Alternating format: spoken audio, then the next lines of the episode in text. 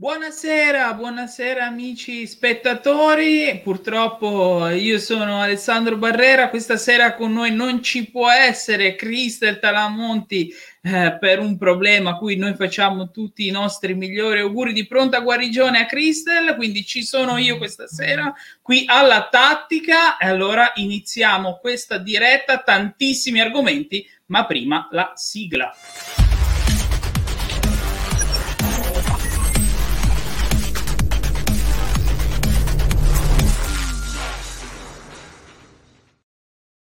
E come anticipato, questa sera non sarò da solo, allora inizio a chiamare gli ospiti. Entra subito lei, un'amica ormai, la giornalista Ilaria Presta. Ciao Alessandro. Ciao Ilaria. Tutto bene, tu Ilaria? Tutto bene, grazie. Perfetto, allora continuiamo con gli ospiti. Allora facciamo entrare il direttore di Fino alla fine, Salvatore Liscio. Buonasera, buonasera a tutti voi e buonasera ai nostri video spettatori. Come state ragazzi? Tutto bene? Tutto molto bene, tranne qualche risultato un po' avverso. Dai. Eh sì, infatti. Credo che ne avremo di, da parlare questa sera. Assolut- assolutamente, stasera ci divertiremo. E allora facciamo entrare l'opinionista di fino alla fine, Tony Barrera. Eccomi, buonasera, buonasera a tutti, buonasera Ilaria, Viscio e Alessandro. Volevo solo dire una piccola cosa a Ilaria, se mi permettete, una cosa tra di noi. Ilaria, dobbiamo cambiare il motto perché ultimamente quello che mi scrivi prima dell'inizio della partita non funziona. Non funziona più.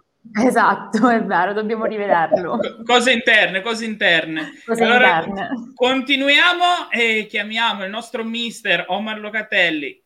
Uh, buonasera a tutti. Oh, vi, vi, vedo sorridenti nonostante i risultati. Eh rassegnati. Rassegnati, esatto. rassegnati. Bene, bene, bene, bene. Ultimo, ma non ultimo per importanza, anzi, il nostro amico giornalista Elio Arienti. Ciao, ciao ragazzi. Ciao, ciao, ciao. Ciao, ciao. ciao. E allora, Caro Elio.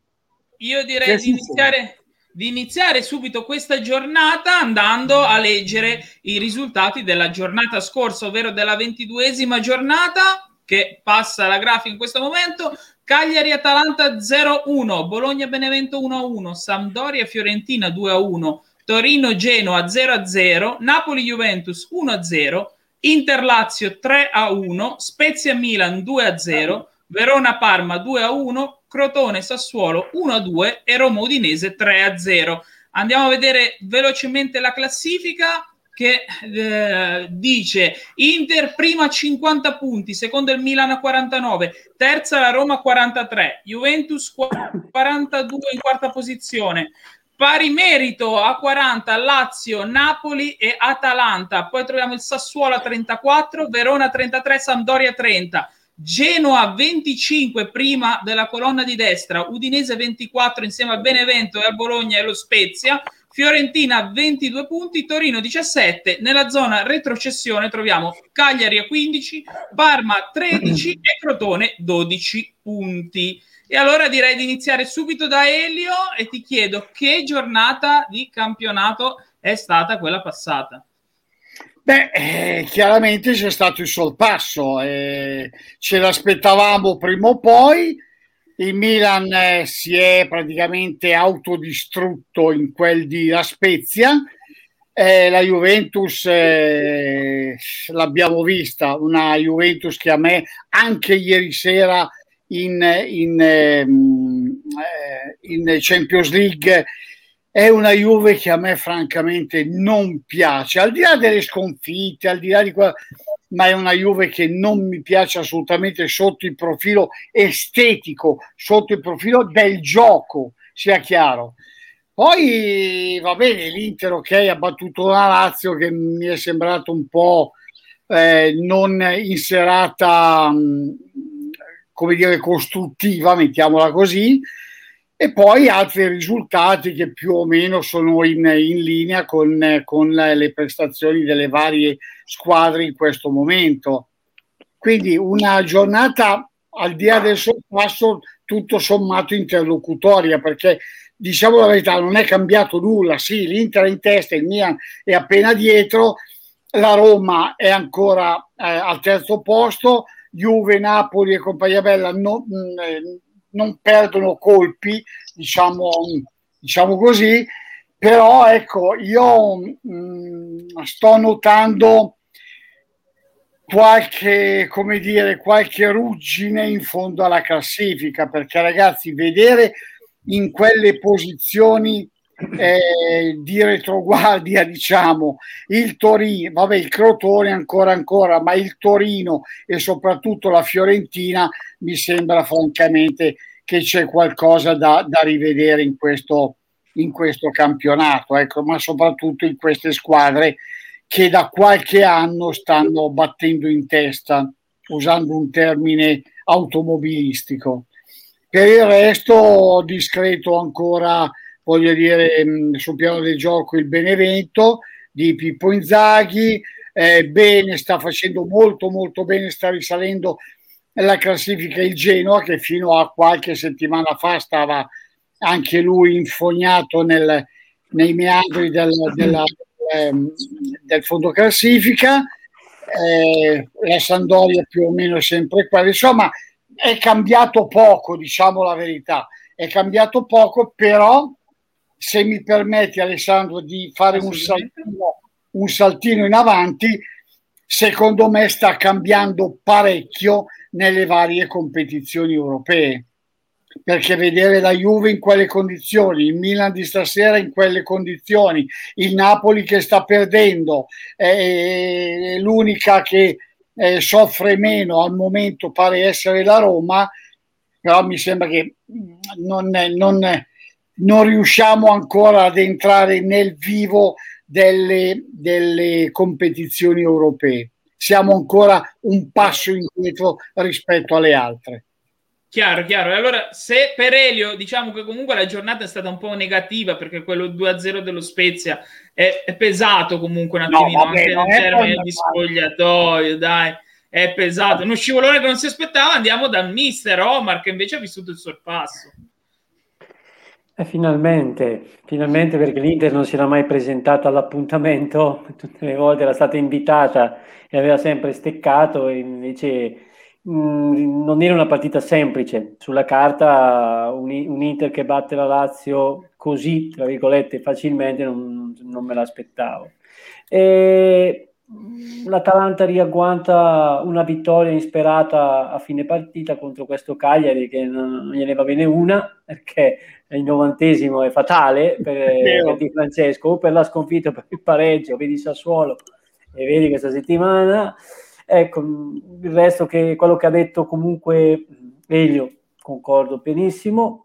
Eh, l'unica squadra che ho visto male è, è il Parma Parma è senza, senza, anima, senza intensità, senza, senza gioco e la vedo dura, è la peggiore tra le ultime dal mio punto di vista, a livello di, quali, di, di, quello che esprime sul campo. Il Crotone non è così. Eh, do, il Benevento piano piano comunque ritroverà la sua posizione in classifica medio, medio-bassa, perché sicuramente lo scotto del passaggio di categoria deve averlo, va averlo, va averlo. Mi ha stupito invece questo Spezia, eh, ringalluzzito dalla nuova dirigenza americana che mette sotto torchio il Milan come ha fatto l'Atalanta qualche settimana fa. Non so se è più del merito di qualche blackout del Milan o è veramente, questa, veramente lo Spezia ha, ha questa intensità, chiamiamo così, da, da, da, da paura, perché ha fatto una grande partita. Poi... E allora, visto che Omar si è soffermato un po' più sulle piccoline in questa giornata, io andrei da Ilaria a vedere, com- sentire più che altro come l'ha vista lei questa giornata di campionato. Ah, fondamentalmente sono d'accordo con quello già detto finora, per quanto riguarda il Crotone in campo c'è stata tanta volontà, però a mio parere niente di più perché è arrivata la quarta sconfitta consecutiva eh, che apre diciamo, un po' il baratro della crisi. Mm, non c'è molto da dire, la squadra fondamentalmente è questa, forse potrebbe dare di più, però le condizioni non lo consentono, quindi ehm, il passo verso la B è davvero breve se non eh, arriva davvero un cambio di rotta che però a questo punto vedo molto difficile. Per quanto riguarda il Milan, è sembrato un Milan eh, arrivare un po' con, con il fiato corto e con poche idee, eh, invece è molto bello lo Spezia, veramente merito perché è una vittoria meritatissima. Per quanto riguarda l'Inter, è stata una bella partita a mio parere. Eh, diciamo che alla fine eh, è su, eh, diciamo, ha vinto la squadra che ha avuto maggior pragmatismo, che è stata appunto l'Inter, che finalmente ha effettuato questo sorpasso in classifica. Per quanto riguarda la Juventus, è stata una partita che per me oggettivamente è stata una prestazione brutta con uh, poche occasioni, una marea di errori tecnici, eh, quindi sinceramente sono abbastanza delusa, non tanto dal risultato come anche quello di ieri in Champions League, quanto proprio dalle prestazioni. Infatti condivido esattamente quello che prima ha detto Elio, perché esteticamente cioè non è una Juve all'altezza di Juventus praticamente, non, non ci siamo proprio, c'è qualcosa rivedere, da rivedere da tutti i punti di vista, oltre all'allenatore, ma credo che proprio gli interpreti a questo punto forse non sono i profili adeguati, perché c'è una discontinuità dall'inizio del campionato, non si è mai riuscito a trovare una vera e propria dimensione. Fondamentalmente per il resto i risultati sono stati abbastanza coerenti con quello che è stato l'andamento delle squadre finora in campionato. Quindi diciamo che l'unica sorpresa è stato un po' il Milan perché comunque non te l'aspetti, eh, però fondamentalmente il resto è abbastanza coerente. E allora Ilaria, visto che l'hai chiamata un po' alla fine questa Juventus, io ho paura di andarci in questo momento, però ci, ci devo andare ci devo andare da loro due e a questo punto partirei da Salvatore che lo vedo bello carico a dire eh, dimmi un po' come hai visto questa giornata anche se so che l'analisi poi alla fine ricadrà su una massimo due partite e so già quali sono. Vai Salvatore. Ma guarda io avevo visto eh, ho voluto vedere il Napoli-Juventus con molto entusiasmo insomma perché mi aspettavo sicuramente una partita diversa rispetto a quella poi vista. Uh, diciamo che quella col Napoli è un po' differente da quella vista poi a Oporto e poi in fin dei conti si collegano. Perché a Napoli è scesa una squadra troppo superficiale. Una squadra che crede di mh, scendere in campo e di vincere la partita solo perché si presenta sul campo ma non è così perché le partite vanno giocate, vanno interpretate e vanno vinte. Su quella di mh, Napoli credo che l'errore è stato di Pirlo di sbagliare formazione e di avere eh, la presunzione di ritornare al, al vecchio, eh, e cioè a quello che avevamo visto inizio campionato, quando purtroppo ha eh, presentato queste idee così malsane che alla fine non l'hanno portato da nessuna parte. Ora o perché lui non riesce a farsi capire, o perché naturalmente la squadra eh, ha difficoltà a interpretarle, o questo quest'altro, sicuramente a Napoli la Juve ha perso malamente, malgrado ha cercato di eh, riportare in rotta quella partita non c'è riuscita e quindi è riuscito sconfitto. Io non ho capito perché metti sulla stessa fascia eh, Quadrato e Bernardeschi, tenendo oltretutto Chiesa eh, dall'altra parte e sacrificato, visto che naturalmente Chiesa è un giocatore devastante a destra e poi abbiamo capito che forse oggi è uno dei pochi che gioca nella Juventus che vede meglio la porta rispetto agli altri giocatori. Quindi perché rilegarlo sulla fascia destra e non cercare un sistema di gioco che porta Chiesa più sulla linea degli attaccanti? Questo non l'ho capito.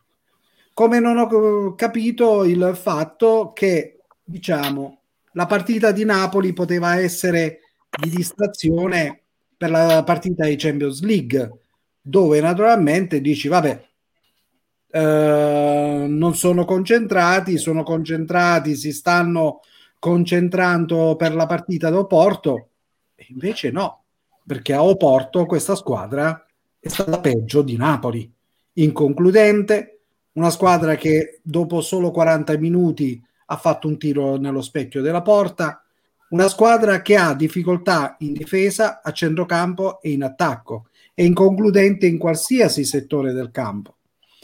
Ora, ripeto, io non dico che sia tutta colpa di Pirlo. Sicuramente le colpe vanno distribuite. Credo che la colpa è un po' in generale, poi ci saranno le percentuali che metteremo, però in fin dei conti questa squadra sicuramente non lascia nulla di buono da vedere. E si è ritornati indietro quando dopo la qualificazione in, uh, in semifinale contro l'Inter la partita con la Roma sembrava che avesse trovato un po' la quadra su cui poi lavorare questa squadra è ritornata indietro uh, catapultandosi su questo dirupo e andando giù in modo uh, disastroso insomma perché poi in fin dei conti appellarsi a un calcio di rigore come ho sentito ragazzi ma non scherziamo su esatto. non scherziamo non scherziamo. Cioè dare la responsabilità solo al rigore e perché qualcuno non ha visto la partita. Questa Juventus non meritava di pareggiare. Questa Juventus meritava di perdere. Ed è stata anche fortunata perché la sconfitta poteva essere anche molto più pesante. Assolutamente sì. E allora manca l'ultimo, l'ultima analisi della giornata di Tony.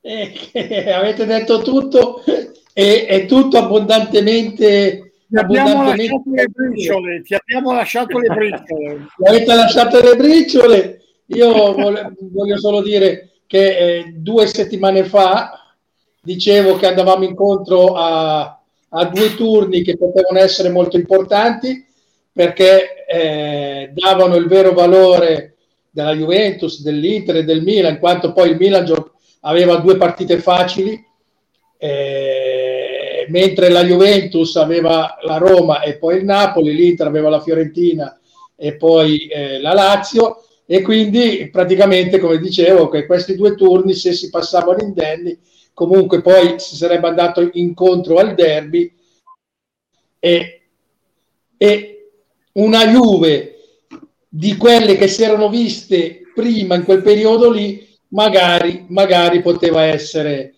poteva essere interessante la situazione. Invece no, una Juventus scandalosa bisogna dirlo una Juventus inguardabile. A Napoli, a Napoli, a Napoli praticamente il primo tempo non l'ha giocato, non sono mai neanche scesi in campo, hanno giocato il secondo tempo che hanno creato delle occasioni, tre parate di piede del portiere napoletano, quindi poi eh, questo c'è da dire, il secondo tempo un qualcosina in più. Ah, contro il Porto il nulla eterno, cioè la Juventus, come ha detto Salvatore, ha fatto il primo tiro in porta in fuorigioco al, 40, al 46esimo e poi ha giocato 10 minuti del finale, che in quei 10 minuti ha rischiato tre volte di segnare, uno l'ha fatto e poi ha, ha, rischiato anche di fare altri due gol e un calcio di rigore non dato, va bene, ok. Cioè, una squadra come la Juve non si può permettere cose del genere no, è vergognoso, vi rendete conto? È vergognoso. Cioè noi paghiamo 33 milioni, anch'io perché magari costai piuttosto che noi paghiamo 33 milioni un giocatore che è messo in una squadra che sembriamo di pagliare. Addirittura, addirittura oggi un sondaggio della Juve lo vorrebbe fuori dalla Juve. Cioè vi rendete conto? che un giocatore così che lo vorrebbero dappertutto in tutto il mondo, noi ci permettiamo adesso di fare il sondaggio e dopo Pirlo viene lui che dovrebbe essere fuori dalla Juventus. Cioè cose assurde, capite? Cioè, paghiamo un rinnovamento dove teniamo dentro un giocatore che lo vorrebbero tutti e che se non gli dai la palla, questo che cosa può fare se tu non gli dai la palla? Cosa può fare? Eh, vabbè, va bene, andiamo allora. Direi che a questo punto possiamo andare a vedere il prossimo turno di campionato, la ventitreesima giornata che incomincia con Sassuolo Bologna, poi ci sarà Juventus Crotone, Milan Inter, il derby, attenzione, Atalanta Napoli, Benevento Roma, Lazio Sampdoria, Fiorentina Spezia, Cagliari Torino, Parma Udinese e Genova Verona. E allora ripartiamo da Elio con il nostro solito giro. Ti chiedo qual è la partita che secondo te sarà più interessante per il prossimo turno? Beh, quella più interessante per me mi sembra, mi sembra evidente, insomma, il derby di Milano, perché lì dobbiamo, caro mister, lì dobbiamo mettercela tutta, dobbiamo entrare in campo col coltello fra i denti, sperando di non farsi male. E, e niente, lì dobbiamo, dobbiamo capire di che pasta è fatto questo Milan, perché contro lo Spezia l'abbiamo visto. Cioè, però eh, diciamo subito una cosa, io ho l'impressione e stasera qualcosina di meglio si è visto anche perché la Stella Rossa giocava in modo, ha giocato in modo diverso dallo Spezia, bisogna vedere contro un'altra squadra che gioca a quel modo lì se il Milan è lo stesso di questa sera.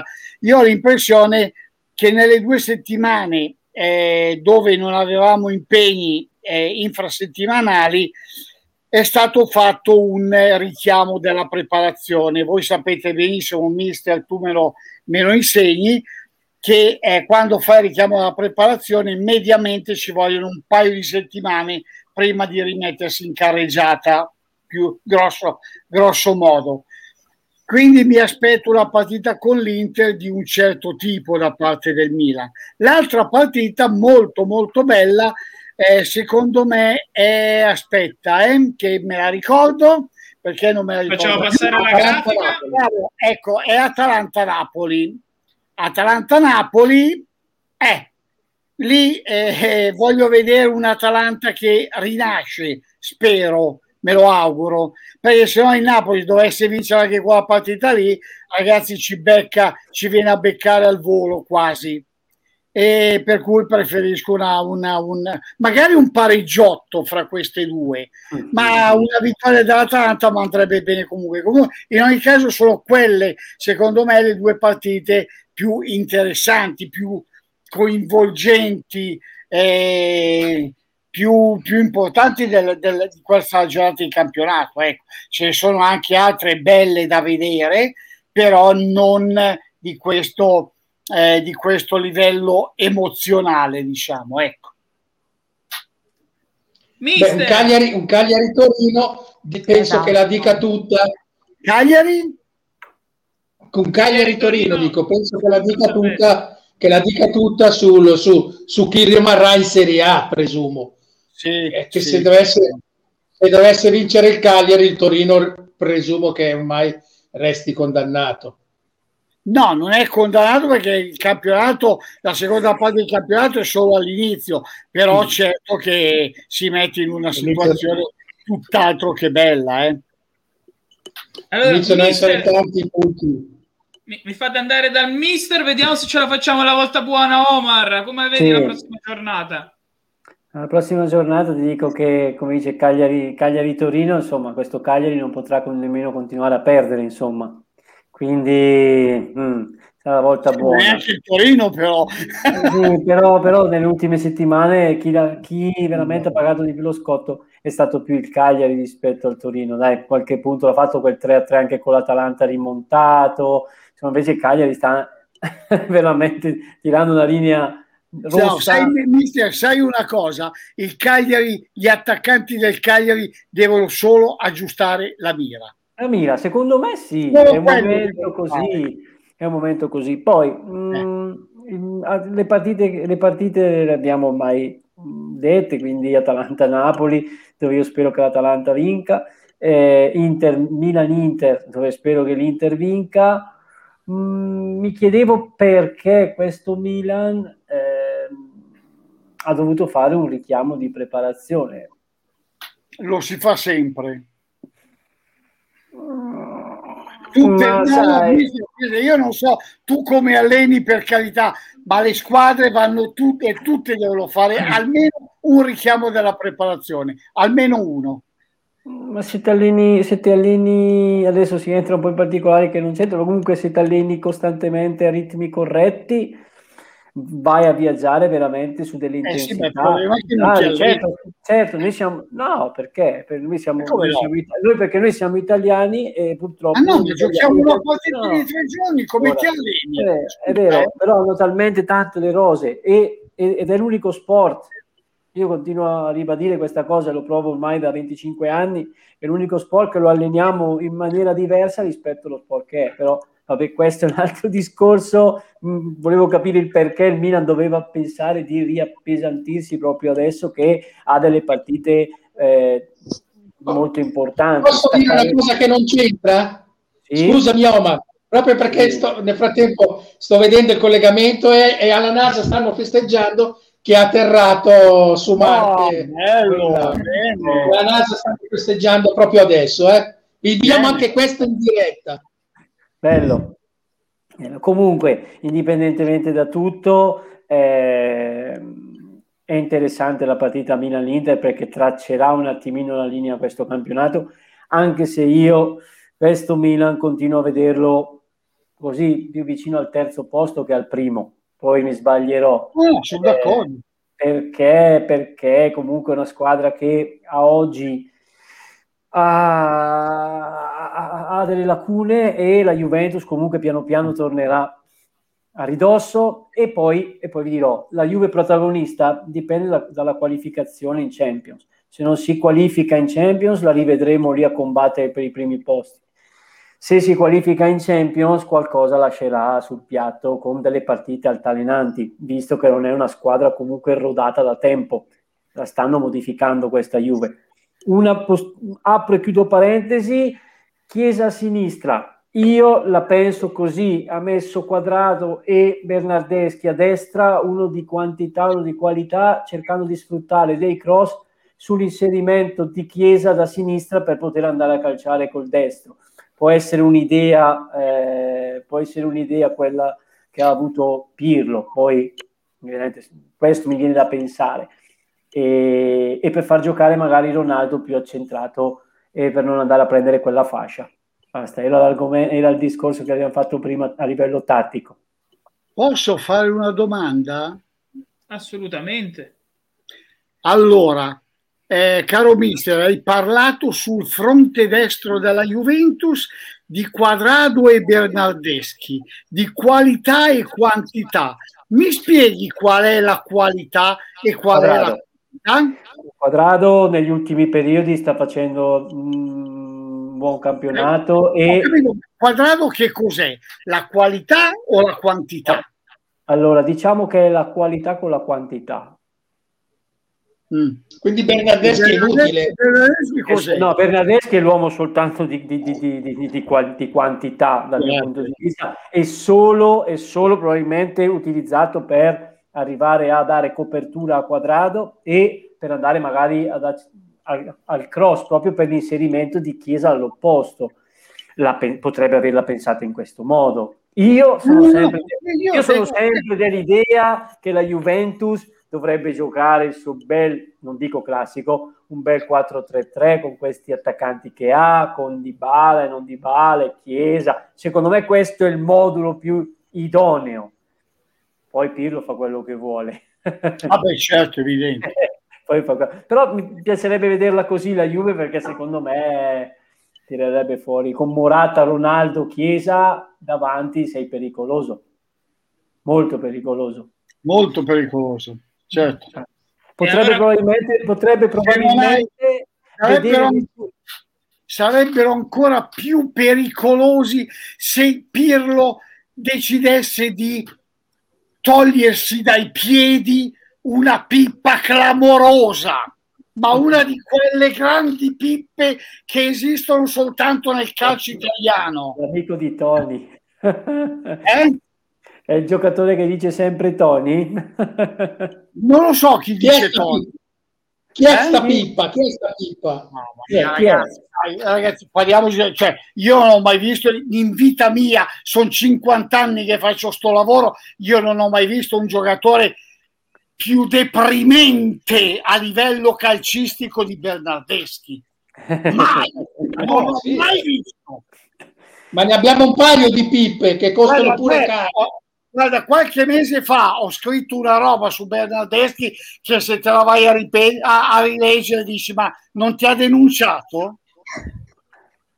Ma guarda, a- alla fine ti dico che la, la Juventus sai su mh, mm, dove andrà a pagare? Andrà mm. a pagare questa assenza di Chiellini. perché Beh, da, quando da, quando è rientrato lui eh, aveva avuto, cioè faceva reparto. Dai, adesso eh, dal mio punto di vista stava facendo veramente bene.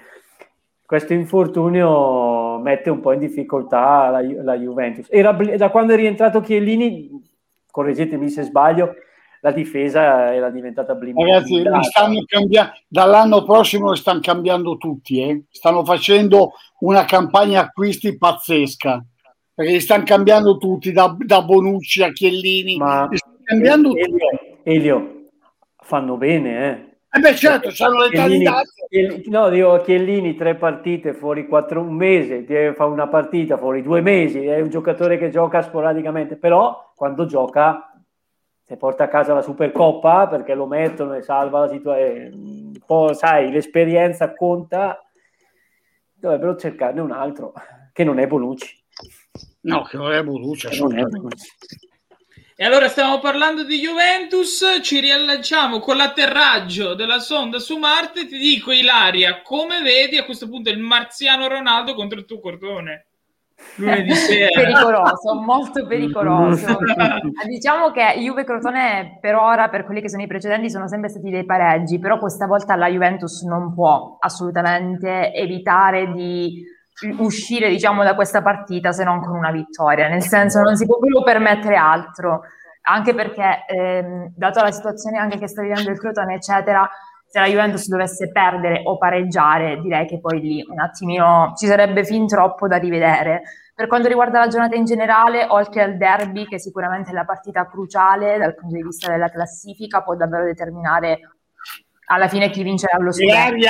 Cruciale per chi? Cruciale per chi? No, è cruciale per entrambe fondamentalmente, ah, eh, perché l'Inter potrebbe serve, fare... in corner, eh, va bene. In corner, esatto, perché l'Inter potrebbe fare l'allungo decisivo il... oppure il contrario, quindi vedremo. Ah, Però no, guarda, no, io ti dico una cosa. Non, non... Sarà il controsorpasso!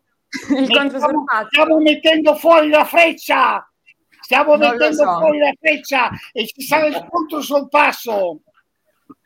Ma, guarda, il Milan, anche se dovesse arrivare secondo o terzo, l'importante è che si qualifica per la Champions dell'anno prossimo. Secondo me può essere il miglior premio dopo comunque diversi anni diciamo di fase calante. Quest'anno che il Milan c'è quello è il premio più bello secondo me che a prescindere dallo scudetto. Lo scudetto sarebbe fantastico però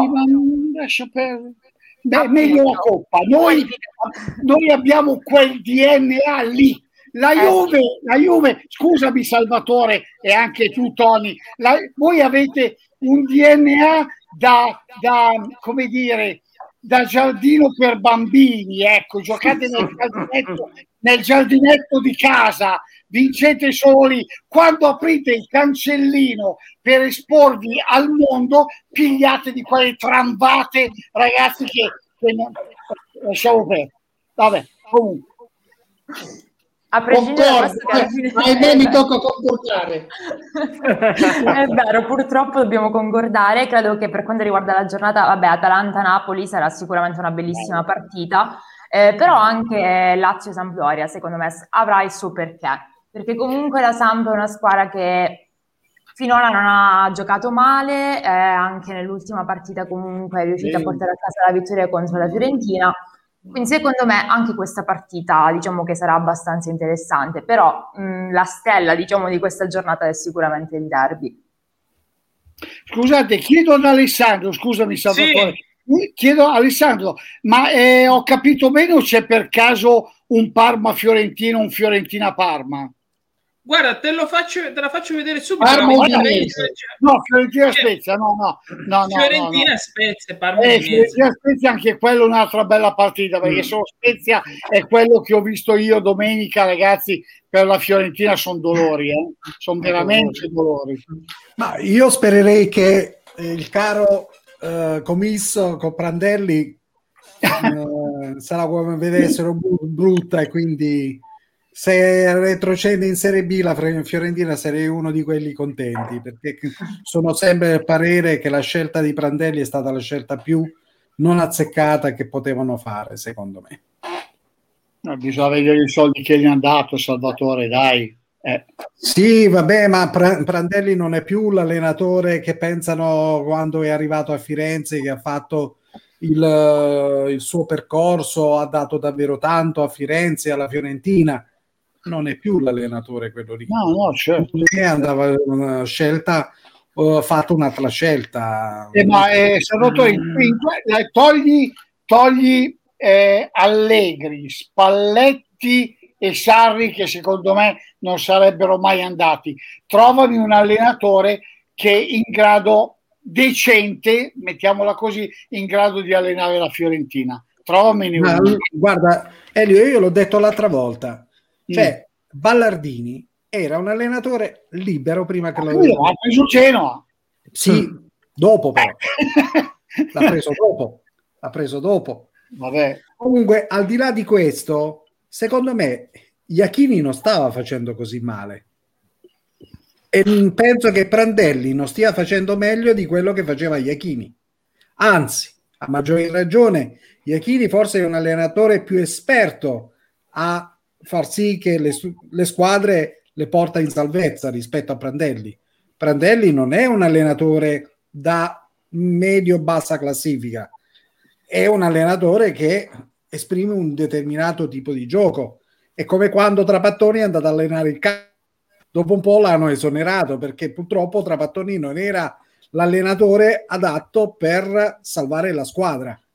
E così penso neanche Prandelli. Anche lo scorso anno, quando è stato a Genova, l'hanno dovuto mandare via perché non riusciva a salvare il Geno. Quindi di conseguenza, secondo me, lo Spezia, tranne se faccia Kanakiri, penso che poi vincerà anche questa partita. E per le altre, Salvatore, come vedi la giornata, la ventitresima giornata? Beh, eh, partendo dal derby, come dicevo, che il derby è la partita più importante, eh, perché credo che eh, o il Milan fa un grande risultato battendo l'Inter e ritornando in corsa per lo scudetto, oppure se l'Inter e il Milan e allunga, eh, poi dopodiché Conte è difficile andarlo a riprendere perché Conte è un trapattoniano e quindi di conseguenza è un allenatore abituato a vincere e a stare in testa alla classifica. Difficilmente lui poi potrà essere raggiunto da, da nessun'altra squadra. L'unico, l'unica squadra che oggi può tenere in corsa ehm, la situazione dello scudetto è il Milan che può battere o almeno pareggiare contro l'Inter, altrimenti mh, mm, a quel punto penso che l'Inter non, ha, ehm, non, avrebbe difficoltà a portare a casa lo scudetto. Poi a, a quel punto solo l'Inter può perdere lo scudetto, a quel punto. Altre allora, partite per quanto riguarda vabbè, Juventus Crotone, se la Juventus non batte il Crotone, credo che Pirlo gli consiglio Saluta tutti. è, è stato bello. consiglio di, da fratello maggiore, come posso dire, di andare su alla Continassa il giorno dopo con la lettera di missione e andarsene a casa, che forse sarebbe la cosa migliore da fare. Eh, per quanto riguarda Cagliari-Torino, certo è una partita dentro-fuori quindi di conseguenza chi perde questa partita rischia di dover uh, lottare fino alla fine per salvarsi. Io vedo male uh, entrambe le squadre, però secondo me il Cagliari ha più gioco rispetto al Torino. È una squadra che alla fine, anche domenica, come diceva giustamente Omar, se l'è giocata, poteva anche mm. battere l'Atalanta, però sì, l'Atalanta sì. è stata molto più brava, eh, eh, forse anche molto più eh, esperta a gestire determinate partite, a sapere aspettare al momento giusto ha colpito e ha portato a casa punti sicuramente. Però questa è una partita alla pari. E quindi come è stato domenica scorsa Torino-Genoa, dove naturalmente il Torino doveva battere il Genoa, quando non riesci a fare mh, tre punti in casa contro una diretta concorrente per il Torino credo vivamente che mh, la situazione non è delle migliori sicuramente. Vedo allora, il Torino in grossa difficoltà oggi posso... probabilmente Torino e Parma sono le squadre che possono veramente accompagnare il Crotone. Crotone. Prima di andare Alessandro, sì, dimmi Omar. Posso, posso fare Vai. una domanda a, a, Elio, un po' a tutti? Eh, parlavamo della Fiorentina. Vi do, quattro, vi do quattro nomi di allenatori, mi dite chi avreste fatto allenare la Fiorentina al posto di Prandelli. Vi dico Mazzarri, Andrea Zoli, Di Biagio, Semplici. Chi avrei scelto? Sì, sì, Elio. Salvatore, Guarda, guarda mh, mm, ti dirò. Mh, mm, Nessuno? Io, no, sì, no, io, io, allora, se, se, ce la dobbiamo dire tutta, no, nessuno. nessuno okay. okay. Se devo proprio scegliere un nome, sì. sai cosa ti dico? Mm. Dico semplici. Semplici, anch'io. Anch'io. Anch'io sono sulla stessa lunghezza d'onda. Sì. E allora a proposito, a proposito di questo, inchiostro ecco, scusate, sportivo... Scusate un attimo, scusate sì. un attimo. Eh, poi passi... Io non mi Vai, sono ricordato di Semplici, è un motivo ancora in più che secondo me Comisso e la società ha sbagliato a scegliere Prandelli, perché Semplici probabilmente eh, poteva essere l'allenatore giusto sia per il Torino sia naturalmente per la Fiorentina, forse a maggior ragione per la Fiorentina. E su questo ci scrive Inchiostro Sportivo che ci dice buonasera e complimenti come sempre. Prandelli non può far nulla. Il problema è Pradè che non ha saputo allestire una squadra seria. Mm, condividete un po'? No, io non condivido nel senso che eh, son, cioè, Inchiostro Sportivo chiaramente ha detto la sua, per carità, però certo. ricordiamoci sempre una cosa, che il direttore eh, sportivo, il direttore tecnico, quello che volete voi, eh, deve, sa- deve, fare i conti anche con, il, con, la proprietà, perché se la proprietà gli dice ti metto a disposizione 200 milioni, fai quello che vuoi, allora se la squadra va male la, la, eh, è il direttore tecnico che se ne assume le responsabilità, ma se la, la proprietà gli dice guarda che al massimo puoi avere 20 milioni, poi ti devi arrangiare con quelli che vendi e con l'incasso che introiti, io credo che eh, qualche problemino Pradè ce l'abbia. Così. E poi ci dice eh, sempre inchiostro sportivo, ma un derby alle 15 è legale? Pazzesco, riferito a Milan Tori e Milan Inter che si giocherà alle 15. Come l'avete vista questa scelta della Lega? Beh, si perde un po' la magia serale del derby, no? Già. Sì, Ilaria, hai ragione, però tieni conto che è sempre senza pubblico. La magia pubblico, quindi senza pubblico può farsi benedire.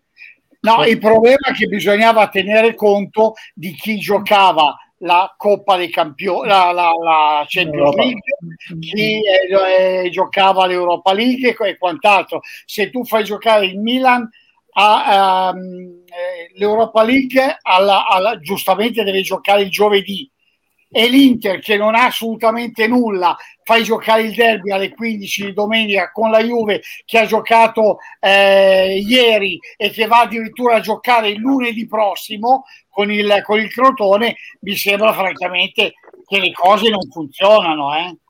qui c'è qualcuno che probabilmente ha sbagliato i calcoli ecco mettiamola così. Ha sbagliato ah, i recuperi.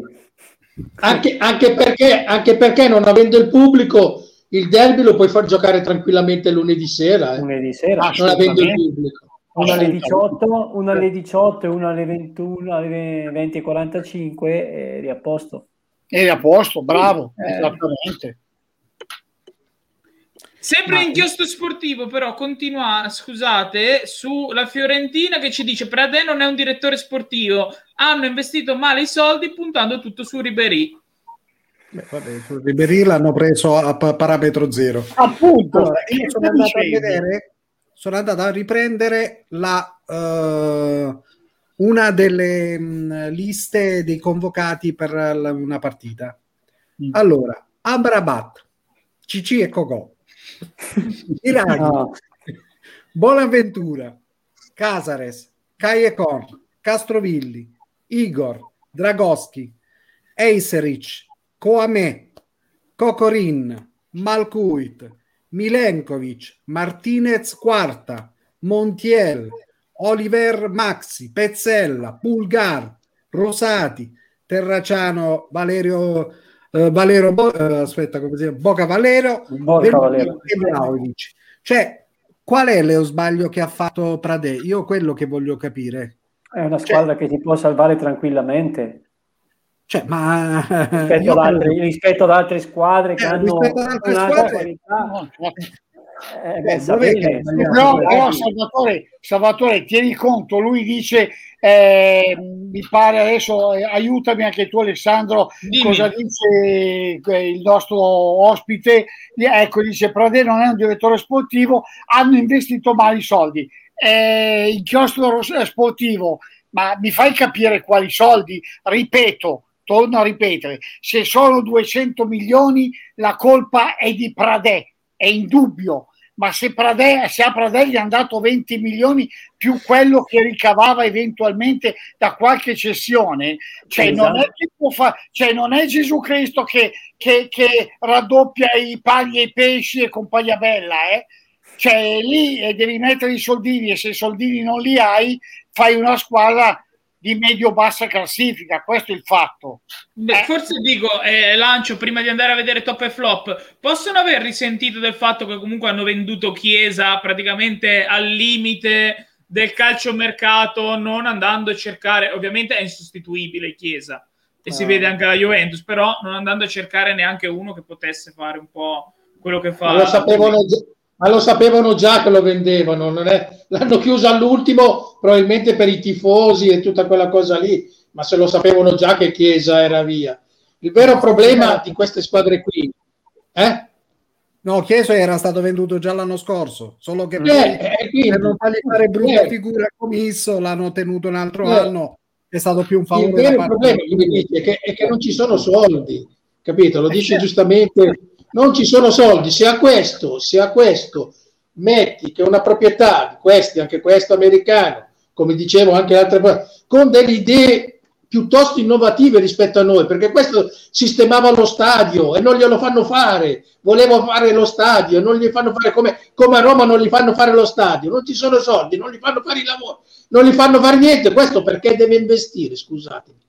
Questo fra un po' se la vende. Non è la, la loro mentalità, non è la mentalità di questa gente qui. Questi vengono con un'altra mentalità. Eh, Infatti, La eh, prima cosa- vengo- ragazzi, ragazzi, questi vengono con la mentalità del business, guadagnare. Col calcio non guadagni. È inutile Ma, che ma poi in Italia non gli fanno fare le cose. Col calcio non guadagni. Voi adesso, io mi riprendo, mi riprendo il mio Milan tanto per non andare da altre parti, ma guardate cosa sta facendo Maldini. Maldini sta andando, si sta andando a prendere tutti i giocatori a parametro zero, tutti i giocatori a scadenza di contratto. Perché? Perché non c'è il becco di un quattrino. Questa è la realtà dei fatti. Ragazzi, è inutile ci inventiamo le bubbole. Non esistono le bubbole, esistono i fatti e i fatti sono questi. Mi Eh, verrebbe da dire eh, una eh, battuta. Quello Ah, che poi all'anima- effettivamente aveva iniziato a fare marotta alla Juventus, che Ah. prendeva i parametri zero e li portava a Torino, perché naturalmente Ma- cercando di, di spendere il meno possibile. Non Certo. pagandoli 7 milioni, 7 milioni di ingaggio, non pagandoli. No, no, Salvatore, Salvatore, ricordi quando Marotta faceva queste cose erano anni diversi, erano 4-5 anni fa. Adesso è subentrato anche il Covid, oltre a tutto il resto. Eh, ragazzi, dai, cerchiamo di ragionarle le cose, se no è inutile stiamo qui eh, a discutere. questo che io dico, cioè oggi, in fin dei conti, anche che tu oggi sei una società che può spendere, quali sono i giocatori che la Fiorentina voleva comprare? È quello che voglio capire. E quali Infatti. sono i giocatori che si poteva permettere di prendere? Perché se tu non riesci a prendere un allenatore di alto livello, come poteva essere Spalletti, Allegri, Sarri e via discorrendo, questi se vengono a Firenze, che pensi? Che vengono a Firenze perché ti devono salvare la squadra o vengono a Firenze perché vogliono puntare a vincere qualcosa di importante? Questo è. Perché se tanto prendono 7-8 milioni perché mettiamo anche 5 perché siamo in periodo di Covid, però questi vogliono vincere e quindi vogliono che ci sia un progetto, un programma che metti in allestimento una squadra decente. Certo, mirati a poter competere, non dico certo. a vincere, almeno a competere con le grandi squadre. Se a tutto questo pensate che Chiesa lo si inizia a pagare dal prossimo anno, e questi dicono cosa, cosa comprano? Comprano quei soldi che non hanno? Ti dico ti pagherò quando mi pagano? No, no, ma è eh, così, sì. ragazzi, è così. Intanto al volo l'ultimo messaggio di inchiostro. Però, però ripeto, il tifoso, il tifoso di queste cose non vuole sentir parlare, come quando il tifoso ti dice ah ma la mia, quella squadra lì, X, non faccio nomi, quella squadra lì eh, ha, vinto perché eh, a me interessa che vinca. Poi che giochi bene, che giochi male, che, che segni anche il po- non me ne frega niente. L'importante è vincere. No, no, ragazzi, no. Perché se non giochi bene, difficilmente vinci. vinci. Ricordatevelo. Eh, bravo, hai ragione. Intanto in sportivo al volo ci dice Riberino gioca gratis, Callejon uguale, gli ingaggi sono alti, qua me è costato tanto. Eh, questo è l'ultimo commento di inchiostro sportivo e allora a questo punto direi di andare a vedere i top e i flop della giornata. Partiamo dai flop, eccoli. E allora al primo posto troviamo la Juventus, secondo, nel secondo il Crotone e al terzo posto il Milan. Cosa ne Milania, pensate? Io e te siamo sempre dentro, eh, purtroppo. o nei top o nei flop questa settimana è capitato nei flop. Allora partiamo ancora da Elio. Ma, ma, io, ma, ma io, sono terzo però e tu sei seconda, eh? Ti ho sorberato. E c'è chi ancora messo peggio dentro di noi. Tra i due sono messo, son messo meglio io. Va Elio, cosa ne pensi? No, Giusto eh, per quello visto in settimana? No, capito, però ragazzi adesso con tutto rispetto, se noi diciamo sì. che i flop sono soltanto le squadre che hanno perso, non, non, facciamo un bel servizio. Il flop lo si deve vedere, come ho detto già un minuto fa, anche dalla prestazione. La, il flop Juventus, la prestazione non c'è stata nel modo più assoluto e sono d'accordissimo. Il flop Milan, la prestazione oltre al risultato non c'è stato e sono d'accordissimo. Sul Crotone un po' meno. Perché? Perché il Crotone è vero che ha delle difficoltà, è vero tutto quanto, ma il Crotone non, con, con, con il mio amico Stroppa, Stroppa. Non, non, è, non è proprio così malaccio. Certo, è chiaro che non hanno il Cristiano Ronaldo, non hanno gli Ibrahimovic e non hanno quella gente lì, però insomma la prestazione del Crotone spesso e volentieri la fa. Sì. Quindi non va bene il Crotone. Vai, Salvatore. Avrei messo tra i flop, avrei messo il, il Torino, ripeto, perché secondo eh me mm, il Torino aveva una partita importante e doveva sfruttare il, la gara in casa per uh, battere il Genoa e cercare di, uh, di, guadagnare quei tre punti che potevano essere fondamentali per uh, tirarsi fuori dalla zona retrocessione, quindi per me vedo il Torino, insomma, più che il Crotone il Torino, perché il Crotone in fin dei conti credo che ogni partita se la gioca, poi purtroppo gli avversari sono molto più, più forti perché naturalmente da un punto di vista tecnico hanno giocatori più forti e portano a casa i tre punti. Però attenzione che adesso arriva la Juve perché quindi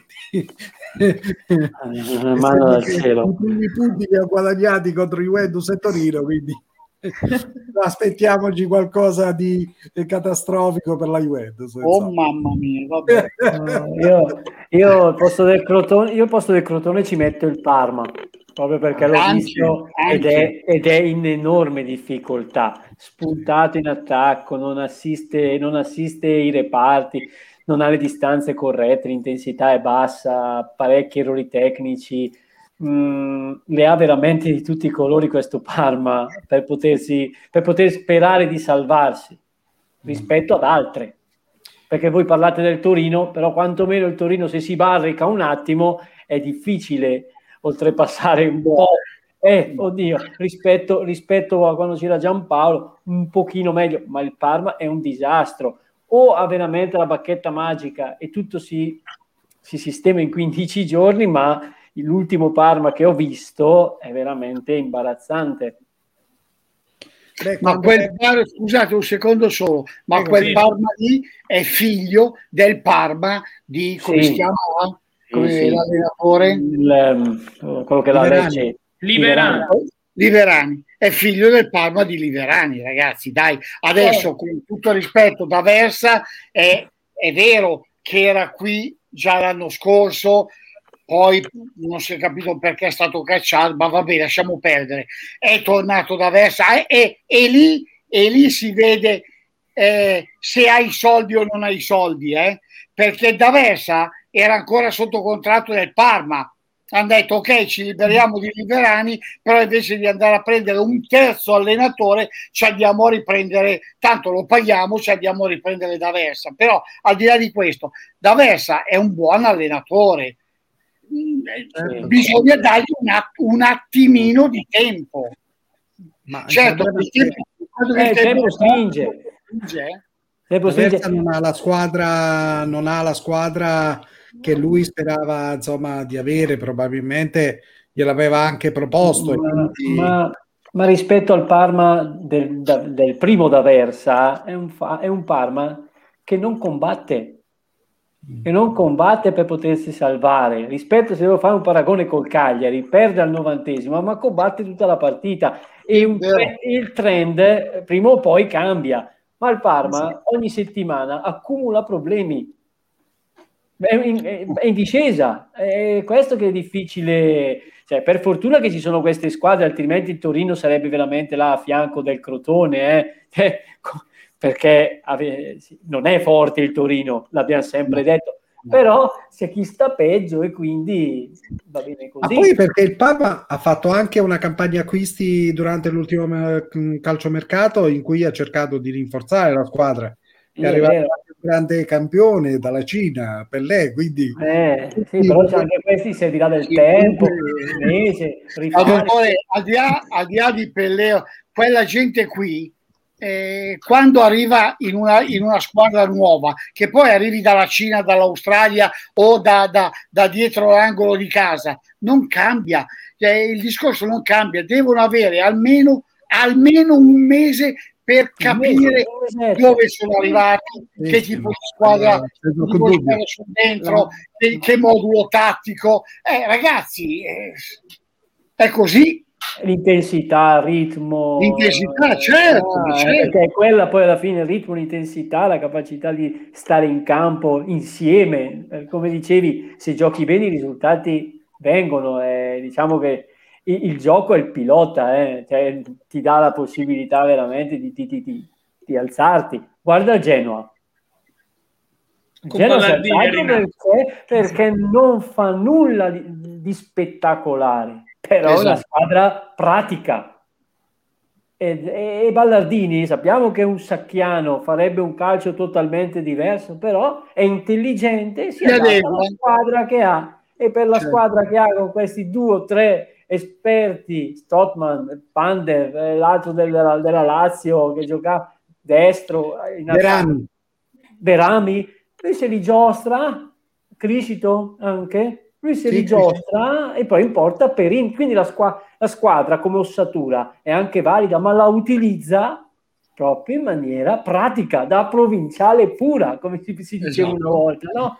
se invece, invece chi sta peggio vuole giocare quel calcio no ma poi, poi, poi mister scusa un secondo. Ballardini Ballardini è un pragmatico, lui non inventa nulla, il portiere deve stare in porta, l'attaccante deve fare l'attaccante.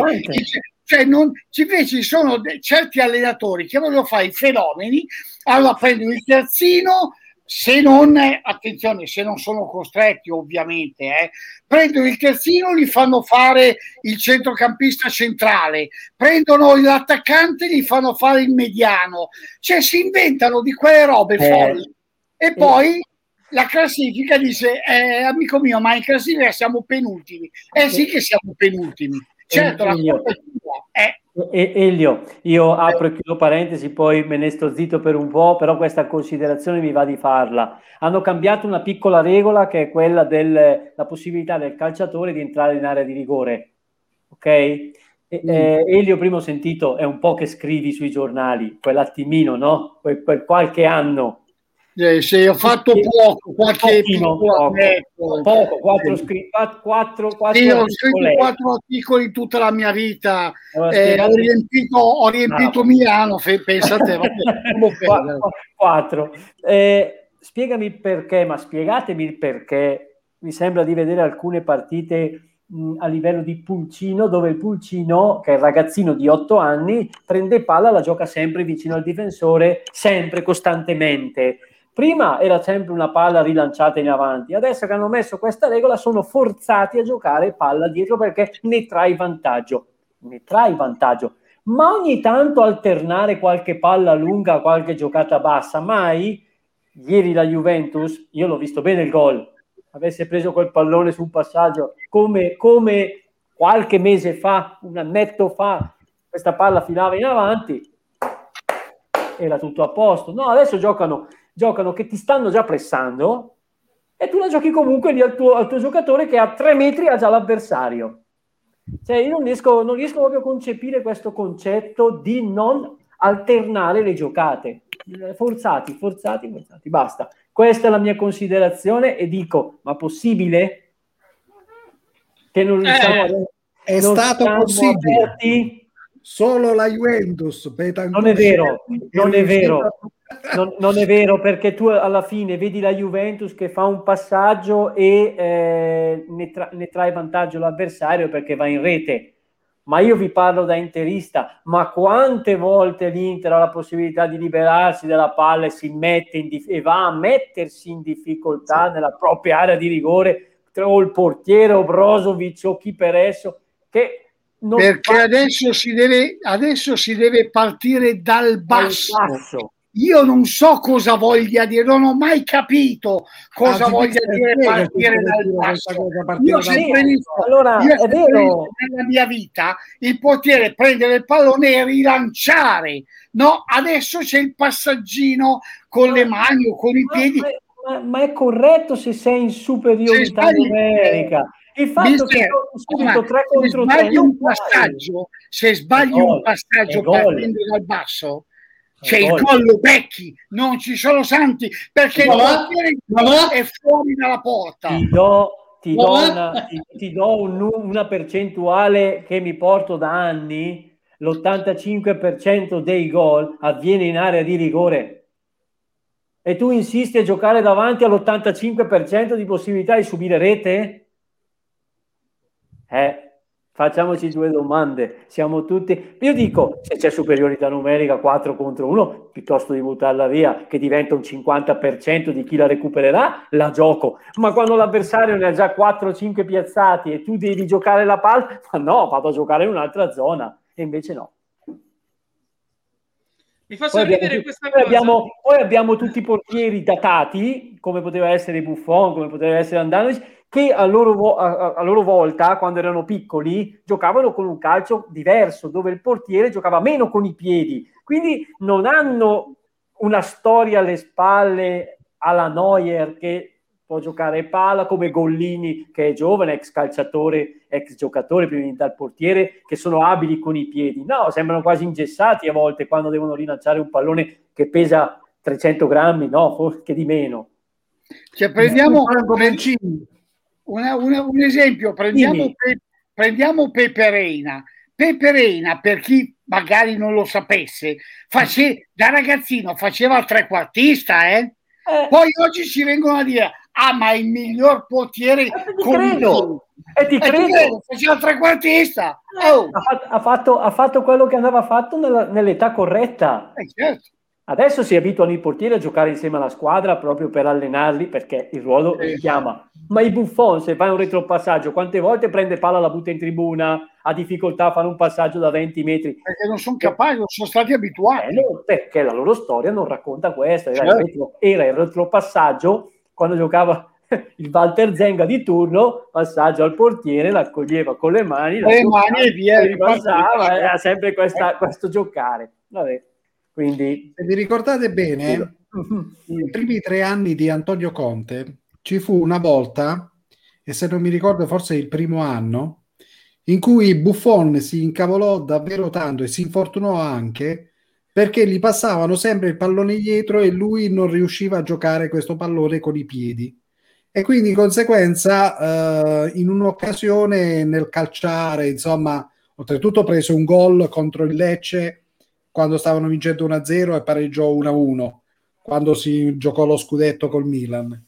E in più in un'altra occasione mi pare che si infortunò e quindi si incavolò, mi pare, o con uh, Bonucci o con Chiellini, adesso non mi ricordo. Quindi in merito a quando dicevamo in fin dei conti questi portieri non sono mai stati abituati a giocare no, con certo.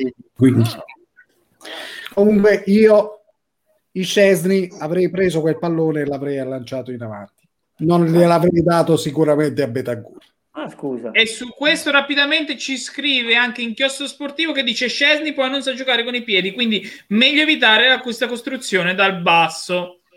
E quindi e questo è, è, il pensiero di Inchiostro Sportivo. Io direi di andare con i top a questo punto e andiamo a vedere i top della settimana. Al primo posto la Roma con l'Inter, un pari merito. Al secondo posto lo Spezia. Al terzo il Napoli, anche se in questo momento non sta meritando perché vediamo sotto Granada 2, Napoli 0 in Europa League. Cosa ne pensate, Ilaria? Sì, sono d'accordo fondamentalmente per quelli che sono stati i risultati della giornata. Sull'ex equo credo che sia un ex equo, giusto Alessandro, tra Roma e Inter, ci sta, eh, perché comunque la Roma vince 3-0 con l'Udinese, che è una squadra che finora mh, mm, è stata sempre un po' ostica, però il difetto della Roma è quello che vince soltanto con una parte della classifica e poi invece con le big un po' si perde, anche se sta facendo comunque un buon percorso.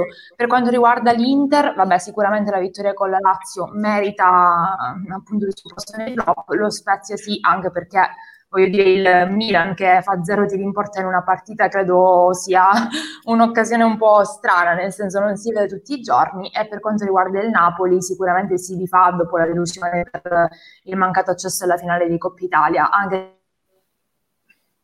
se stasera 2-0, non so se è finita la partita, però ci si aspettava qualcosa di più da questa gara di Europa League, a mio parere.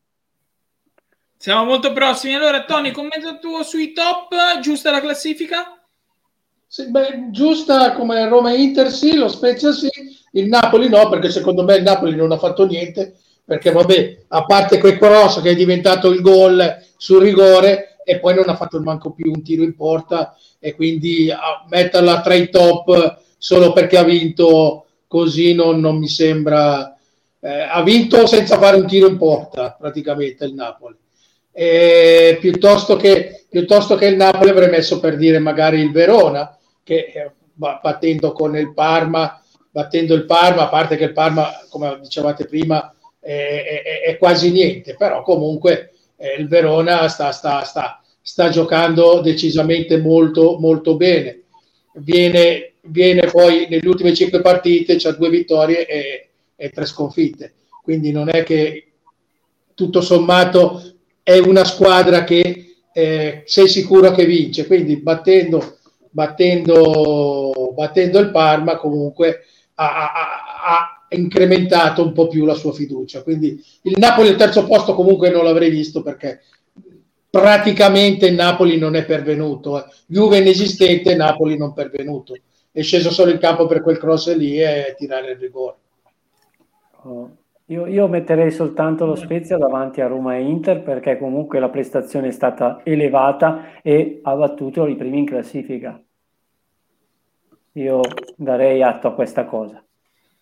Meglio sì, lo Spezia degli altri. Sono d'accordo, sì. io, io eh, sì, lo Spezia primo, Inter secondo, Inter e Roma pari merito e poi scusami Alessandro ma mi fermerei. No, no, Napoli la mia classifica... No, perché ripeto, se guardiamo il risultato, ok il Napoli. No, se guardiamo anche la prestazione, ragazzi, la prestazione non c'è stata. Su. Non c'è stata neanche da parte della Juve. che quindi ha condizionato il Napoli, ma il Napoli la prestazione non l'ha fatta, dai. Io personalmente metterei Spezia primo, secondo Inter, terza la Roma. Perché in fin dei conti la Roma sì ha vinto 3-0, però affrontava l'Udinese. Credo che l'Inter, con, battendo la Lazio, che è una squadra sicuramente che lotta per primi per il quarto posto non era facile, quindi di conseguenza è stata una partita abbastanza difficile. L'Inter ha meritato la vittoria e non, non era una vittoria scontata, anzi, forse era più facile che lo Spezia, che il Milan potesse allungare che non l'Inter riuscire a superare il Milan. Quindi di conseguenza vedrei questa, questa classifica. Ecco. Uh, oppure non so altre squadre che possono entrare tra i, i top però in fin dei conti sono pienamente d'accordo chi dice che il Napoli eh, insomma, ha vinto perché eh, stranamente oggi ci siamo inventati che mettere la mano in faccia a un giocatore avversario in area di rigore è calcio di rigore cioè. abbiamo scoperto no? anche questo insomma però vabbè, in fin dei conti un rigore che ci può stare eh, è stato dato e vabbè, però in fin dei conti il Napoli oltre a quello non ha fatto, ha portato a casa tre punti importanti, fondamentali che gli sono valsi avvicinarsi al quarto posto e quindi a poter lottare. Se perdeva il Napoli poteva essere estromesso anche una volta in definitiva dalla lotta per il quarto posto. Quindi va bene, però ripeto, non lo vedo come top. Va bene, chiaro. E allora, prima di passare al processo, salutiamo gli amici di Radio Asso TV, perché siamo in diretta anche con loro qua sulla tattica, come ogni giovedì saremo sempre in diretta con loro e in replica in radio la serata successiva, quindi il venerdì sera dalle 9.30. E allora a questo punto io direi che possiamo andare avanti con il processo e aprirei con il primo titolo che è questo: Disastro Juve, Pirlo balla perché insomma le, le ultime due prestazioni eh, sono da un allenatore che potrebbe parlare già da esonerato perché se abbiamo dato e criticavamo a mio avviso eh, anche giustamente Sarri quando comunque lo scudetto l'ha portato a casa eh, però il risultato in Champions all'andata è stato analogo perché ricordiamo che la Juventus è quattro anni di fila che non vince l'andata di Champions League. Quindi eh, il risultato all'andata è stato analogo il ritorno è stata eliminata. La differenza a questo momento con Pirlo si basa sulla vittoria della Supercoppa ma mm, anche qui possiamo aprire un capitolo su come è avvenuta questa vittoria della Supercoppa. Insomma, il Napoli ha fatto, ha fatto, dei regali che non si vedevano da parecchio. Quindi è giusto mettere sulla graticola Pirlo e lui il vero problema della Juventus, sono altri che da voi. Prego, apriamo il processo. Ma io, come ho detto, io, sicuramente le responsabilità sono distribuite in percentuali eh, come vogliamo, partendo da una dirigenza sicuramente che nel tempo, dopo l'andata via di Marotta, non è stato all'altezza di gestire una squadra, una società come la Juventus. Paratici purtroppo non era l'uomo giusto per prendere il posto di Marotta. Eh, e abbiamo visto insomma anche le cessioni che ha fatto pur di mantenere il bilancio nei migliori modi possibili, però poi alla fine non c'è riuscito perché mancano 80 milioni. E è stato scelto l'allenatore sbagliato Sarri al posto di Allegri. È stato sbagliato la scelta di Pirlo al posto di, di Sarri. Uh, la squadra, chi, sta, chi stava prima di loro, sicuramente qualche miracolo probabilmente l'ha fatto è anche vero che le squadre prima non esistevano, oggi esistono, le squadre avversarie, vedi Milan, vedi Inter, che naturalmente sono cresciute, eh, però al di là di questo, io, cioè, tanto si vede quello che tu esprimi nel campo, no? Allora, io sono anni che non vedo una squadra correre in mezzo al campo, sono anni, da Allegri a Pirlo io sinceramente una squadra che corre non, l'ho, non l'avevo più vista. L'ho vista nei primi anni con eh, nel primo Antonio Conte, già nel secondo correva di meno, nel terzo così così. E così anche con Allegri. In, in, Europa penso che se non corri, non esprimi un certo numero, modo di giocare, è difficile che poi portare a casa i risultati. E se non hai un'organizzazione di gioco adeguata alle manifestazioni che vai a, a competere, difficilmente puoi portare a casa il risultato. Le due partite eh, contro Napoli poteva anche andare, andare, che una la sbaglia, tanto non vincerà lo scudetto la Juventus. Ma contro il Porto, sinceramente, ripeto, mi aspettavo qualcosa di diverso. Eh, io voglio lanciare uno spunto di riflessione e vi dico la mia molto brevemente. Eh, io credo che le responsabilità qua siano di tutti, in primis dell'allenatore, anche perché, eh, diciamoci francamente, finalmente è stato dimostrato che eh, questo mito che chiunque allenatore non è vero. Cioè, io mi rendo conto che per la categoria di quelli che fanno l'allenatore di professione e quindi si studiano e si preparano, è umiliante vedere Pirlo, secondo me, lì.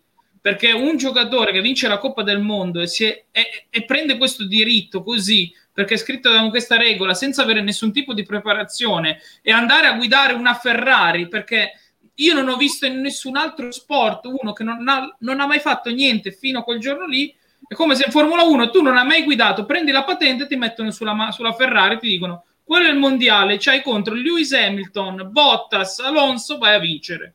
Cioè, chi, chi lo riesce? Nessuno. Nessuno. Quindi partendo da questo, che Pirlo è, è, evidente, è palesemente una scelta errata, ma proprio umiliante anche per gli altri, perché non è così che si fa a livello proprio prima dirigenziale che societario, dico, alla fine alla Juve eh, non è stato neanche lungimirante perché non, non, non, ha dimostrato di non saper conoscere i giocatori. Cioè Arthur ha saltato quattro partite, Inter, Fiorentina, Napoli e Porto, vi dicono qualcosa, quattro sconfitte. Le uniche quattro sconfitte che ha fatto. Non puoi mettere Bentancur e Rabiot che hanno piedi quadrati a impostare il gioco. Ritorniamo allo stesso livello di prima. Non puoi mettere i centrocampisti i piedi quadrati che, eh, e chiedergli di giocare a calcio, è impossibile. Cioè la Juventus è passata da Pirlo, Marchisio, Vidal, Pogba a Bentancur, Rabiot, Ramsey. Cioè, una cosa, un, uno scempio inimmaginabile. È ovvio che ti vai a schiantare anche male così. Eh, quindi, cioè, alla fine hai preso Rovella 38 milioni di euro che era scadenza e non te lo sei portato a Torino sapendo che l'unico che hai buono Arthur veniva da una stagione difficile a Barcellona e non ti poteva fare tutte le partite. Ronaldo continui a metterlo tutte le partite a 36 anni, sperando che sia il salvatore della patria. Morata è costantemente distrutto e non hai preso la seconda punta. Alexandro non è affidabile e non ti fidi neanche di Frabotta e stai facendo fare Danilo il flipper a destra e a sinistra.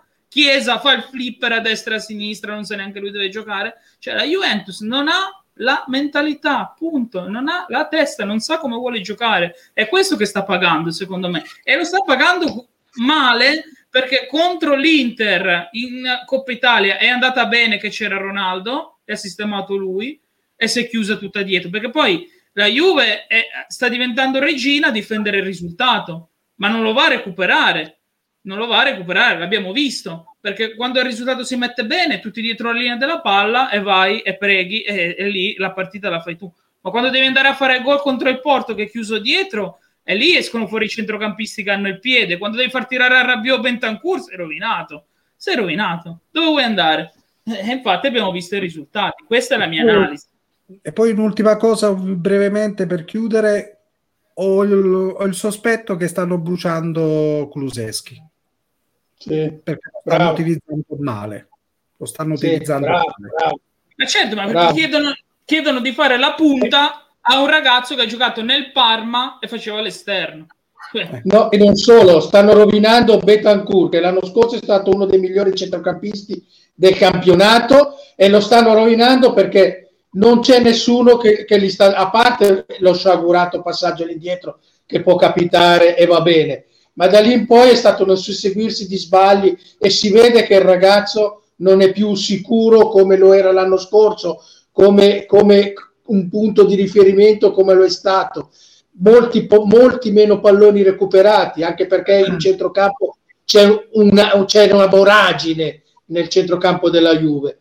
E quindi questa è la cosa che, che, mi dà fastidio, perché stanno rovinando un giocatore che l'anno scorso era tra i migliori centrocampisti e uno dei migliori giovani d'Italia. Eh, e, ho capito. E, eh?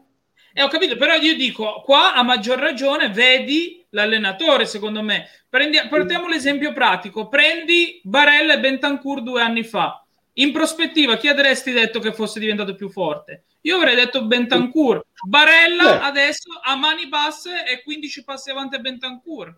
E qua esce l'allenatore, qua esce l'allenatore. Eh, no, ragazzi, scusate, no, no, solo un intervento piccolissimo. Vai, vai, I, I due giocatori, Betancur e Barella, fanno due lavori completamente differenti. Eh. Eh. Sì, sì, sì, e se li vogliamo mettere assieme, dobbiamo mettere... Allora, se vogliamo mettere assieme qualcosa, metti assieme il pane e i grissini, non metti assieme il pane e, e, e la carne. Hai capito? Sì, Sono due cose completamente differenti. Fanno, giocano in due modi diversi. Ecco, magari, no, magari, magari Barella, Barella però, però Barella magari è inserito in un contesto è inserito meglio in un contesto più adatto alle sue caratteristiche rispetto all'altro giocatore. Bravo, mister. Bravo, è qua la differenza. Ecco, è inserito in un contesto di una squadra da corsa. Bentancur è inserito in un contesto di una squadra che ha un po' più di fantasia. Ecco. Ha molta fantasia in mezzo a campo perché ognuno non sa dove deve andare. È sostanzialmente quello.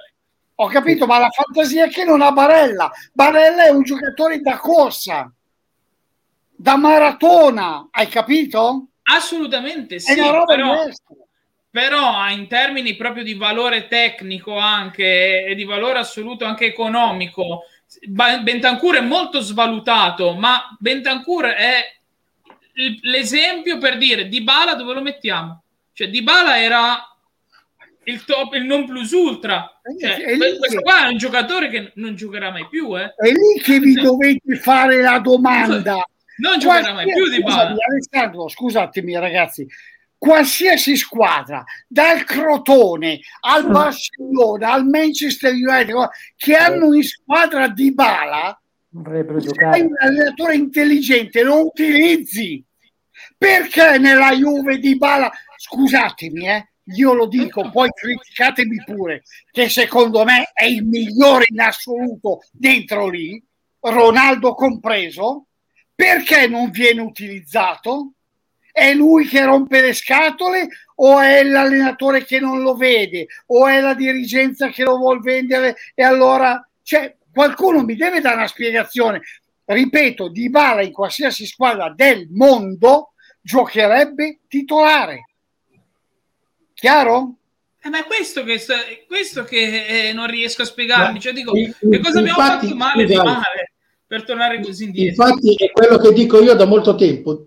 La, la, la, il fatto che Di Bala non giochi e stia così è perché Di Bala nella Juve non si sente protagonista. Tutti gli anni viene messo in discussione. È il terzo anno di fila. E allora che, che vada via, che vada via, cosa stai a fare? Eh, credo, eh. il prossimo cioè, mercato sarà io, io lavoro in una redazione e sono il più bravo di tutti e i miei, comp- i miei eh, amici, colleghi di lavoro non, eh, come dire, non mi cagano nemmeno perché eh, sono eh, il non plus ultra e compagnia bella. E io vado dal direttore e dico, senti, io dalla prossima settimana me ne vado dalla nostra parte, dove voglio essere, oltre che considerato come redattore, come, come giornalista e compagnia bella, ma anche come uomo, come persona. persona. Eh, scusatemi, eh. E, Però, e comunque per tornare al quesito, no, disastro Juve, eh, Pirlo balla, Pirlo non balla perché la Juve la conosciamo tutti, quindi Pirlo non balla.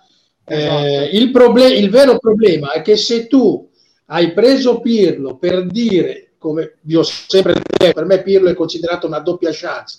Se vinceva era un predestinato, se perdeva eh, dovevamo fare il cambiamento. Allora, se tu vuoi fare il cambiamento con 33 milioni di cristiano, prendi 15 giocatori e rinforzi questi da 2 milioni l'uno e rinforzi la squadra e rinforzi quella, e rinforzi quella della C che in Civi non mi sembra che stanno facendo miracoli perché tolti quei tre che giocavano meglio che se li portati su se li portati adesso dietro Pirlo in C hanno preso, hanno preso pure 4 gol dal Como, eh. cioè, per dire, vabbè che poi adesso il Como in prima classifica, però capite, cioè, se devi fare il, il, rifond- il rifondamento, lo fai fino in fondo, lo fai, cambi questo e ne prendi 15 bei giocatori e li fai crescere. Con 30 milioni ne prendi 15 da, da, da, da 2 milioni l'uno ne prendi, 30, ne prendi 30 da un milione. Tutti i giovani ti sei fatto 25 vivai. Allora sì che uno dice ok c'è il rinnovamento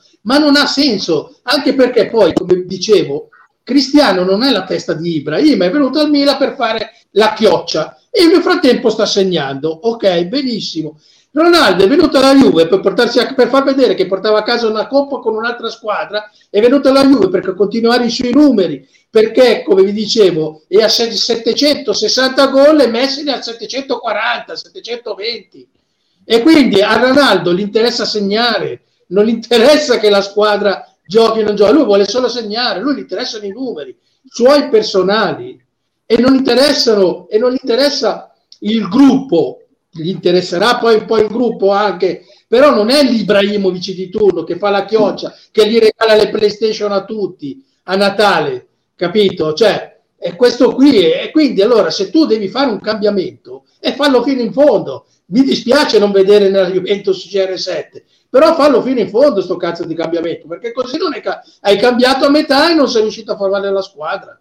No, soprattutto eh. hai cambiato male. Hai cambiato, ancora, anno di poi hai cambiato malissimo.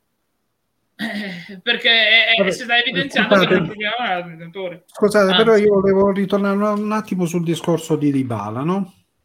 Mm-hmm. Allora, eh, Dybala eh, è un giocatore che ehm, con l'ultimo anno di eh, Allegri, ci ricordiamo bene, era in discussione, tant'è vero che Allegri, prima di andare via, lo aveva messo nella lista di giocatori che dovevano andare via da Torino. Certo. Ce lo ricordiamo, no?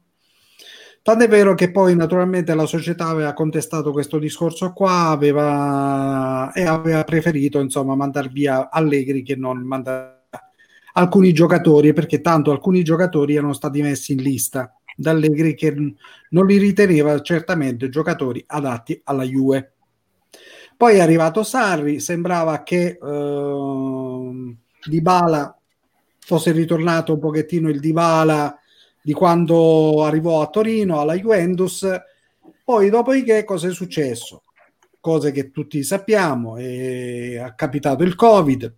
Dopo il Covid, purtroppo, si è infortunato, ha avuto un grave infortunio muscolare e poi è subentrato un problema che non è di poco conto, questo del contratto. Che purtroppo lui vuole un contratto di un certo, probabilmente non è forse solo il problema del contratto.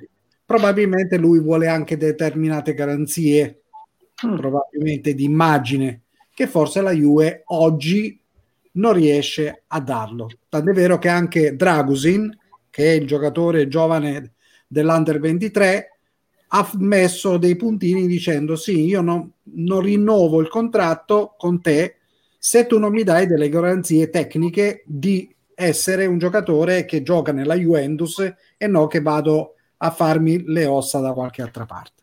Però Dragosi è anche aspettabile perché a 19 anni è giusto che si vada a fare le ossa e a giocare e a diventare e a dimostrare di essere un giocatore da Juventus.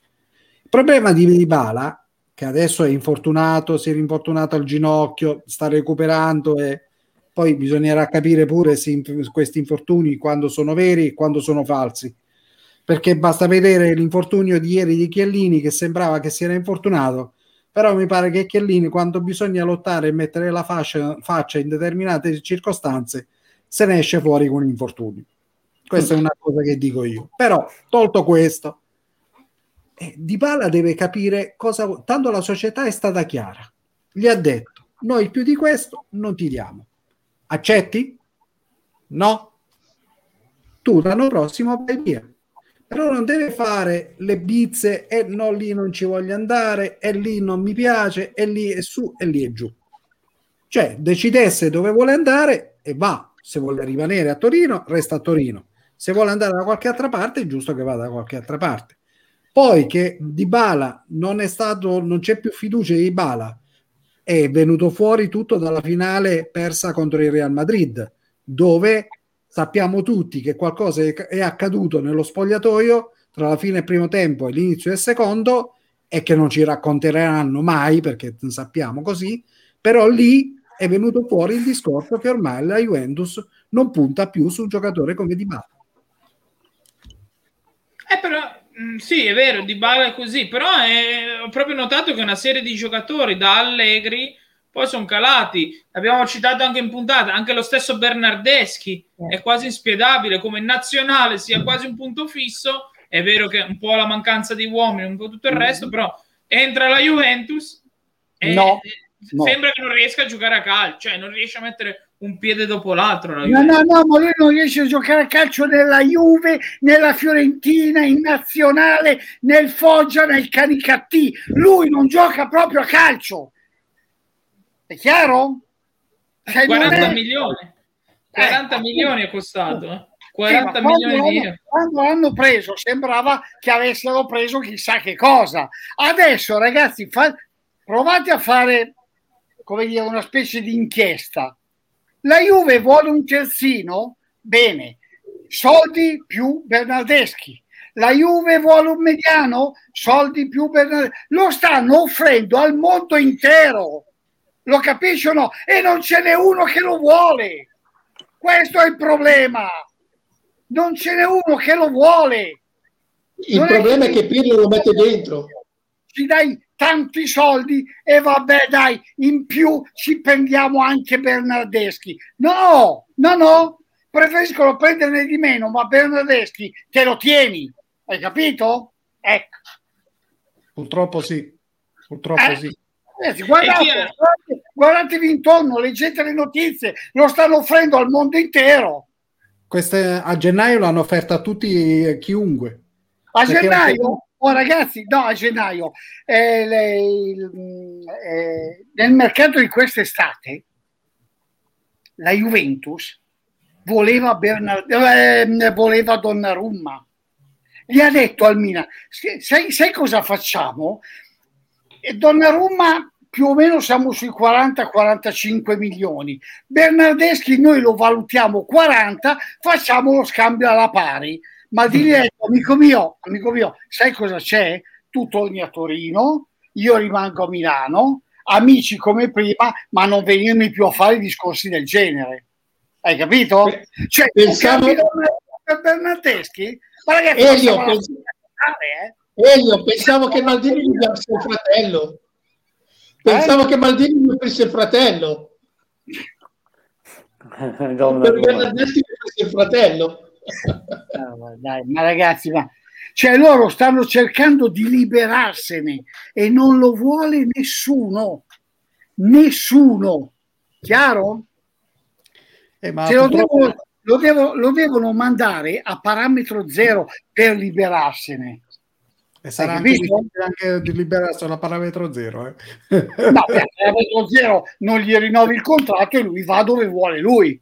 Certo, ma certo. Devi arrivare lì i tuoi Eppure, 40 guarda, milioni che tu hai speso non ne recuperi neanche la centesima certo, parte. Certo, certo. Eppure, guarda, mi dispiace perché secondo me lui tecnicamente e fisicamente è molto forte. Però purtroppo da un punto di vista mentale non ha personalità, è un giocatore che purtroppo non ha gli attributi per giocare, insomma, ad alti livelli. È imbarazzante, ragazzi, è imbarazzante, imbarazzante vederlo giocare, capito?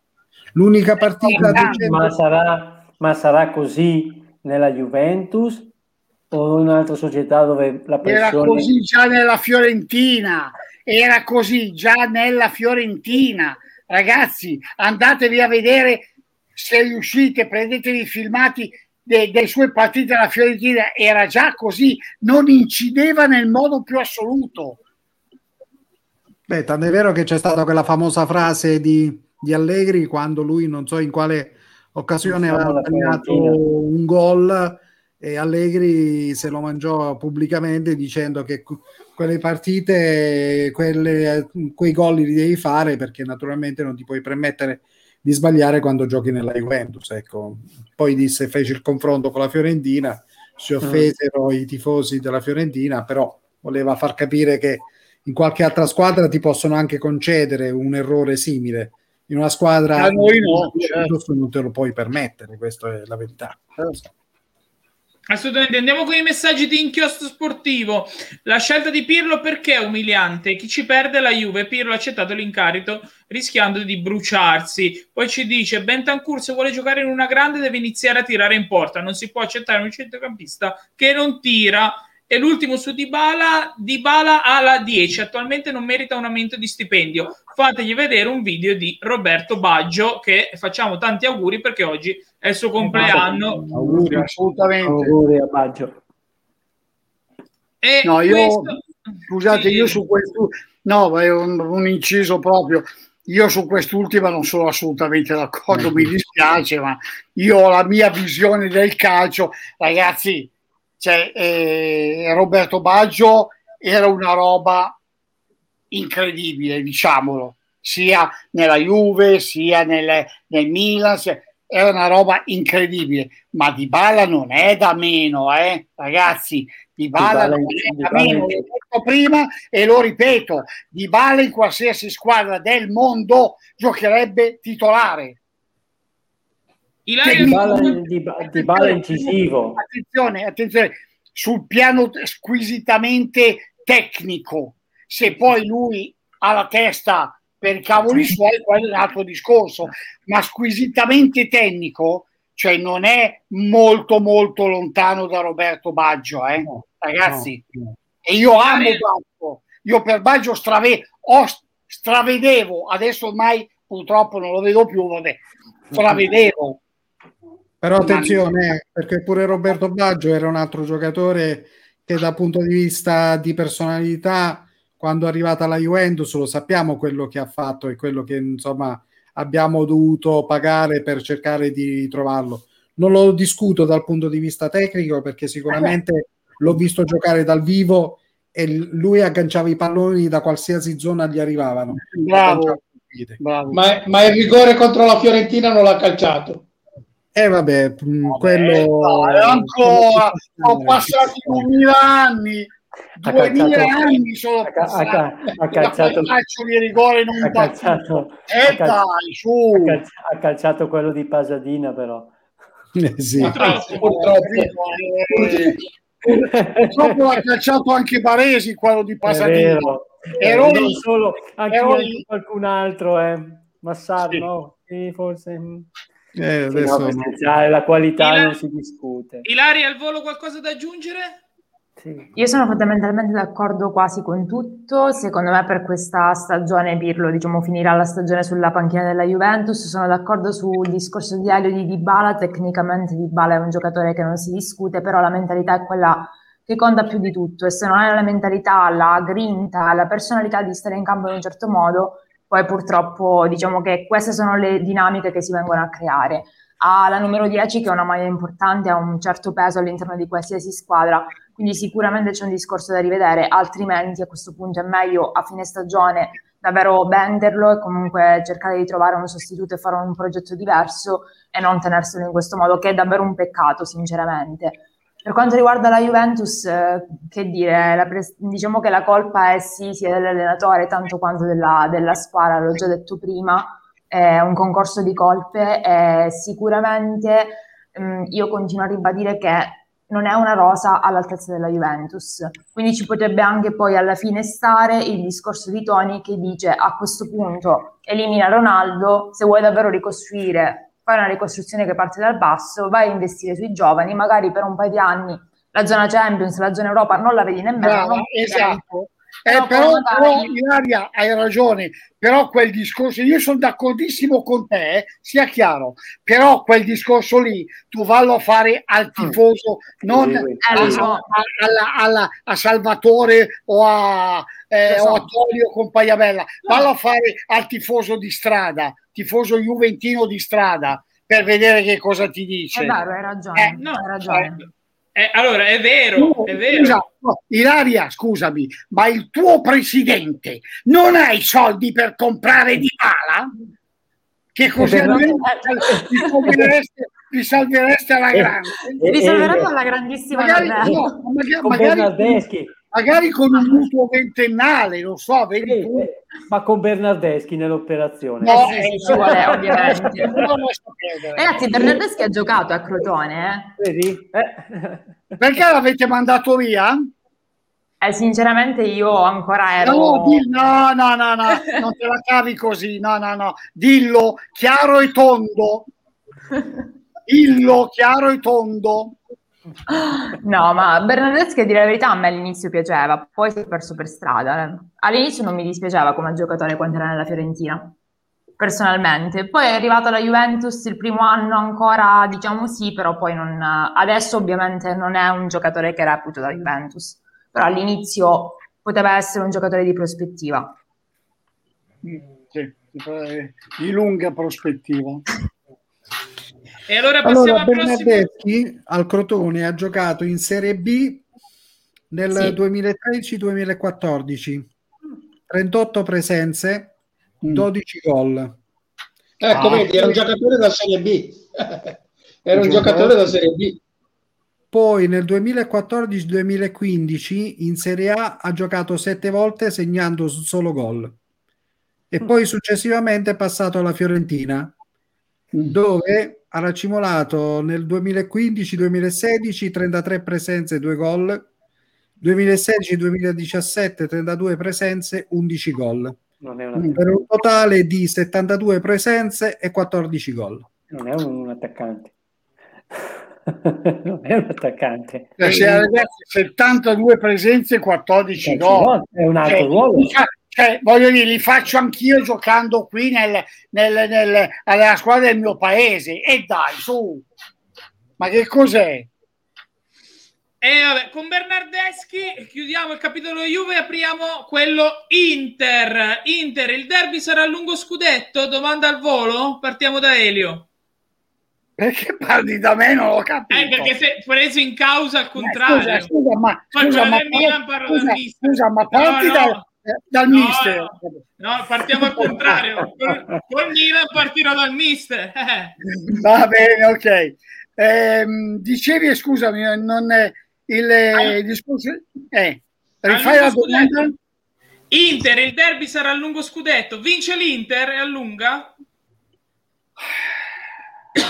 Allora, il cuore mi dice no, ovviamente eh, l'intelligenza che credo di averne un, un pizzichino, non tanto ma un pizzichino, probabilmente mi dice sì, perché diciamo, mettiamola così Alessandro, se ci va bene, visto il Milan di adesso e visto l'Inter di adesso, se ci va bene riusciamo a portare a casa un pareggiotto. Pareggino, pareggino. Portiamo a casa e altrimenti io non vedo, con tutto il rispetto per, anche per i tifosi del Milan, ovviamente la mia squadra del cuore, non vedo un Milan vincente contro l'Inter, tenendo conto anche di quello che abbiamo detto prima della eh, federazione con Pagliavella che eh, fa giocare il Milan a giovedì, l'Inter non ha impegni e giochiamo la domenica pomeriggio anziché giocare la domenica sera o addirittura il giorno dopo, ma lasciamo perdere,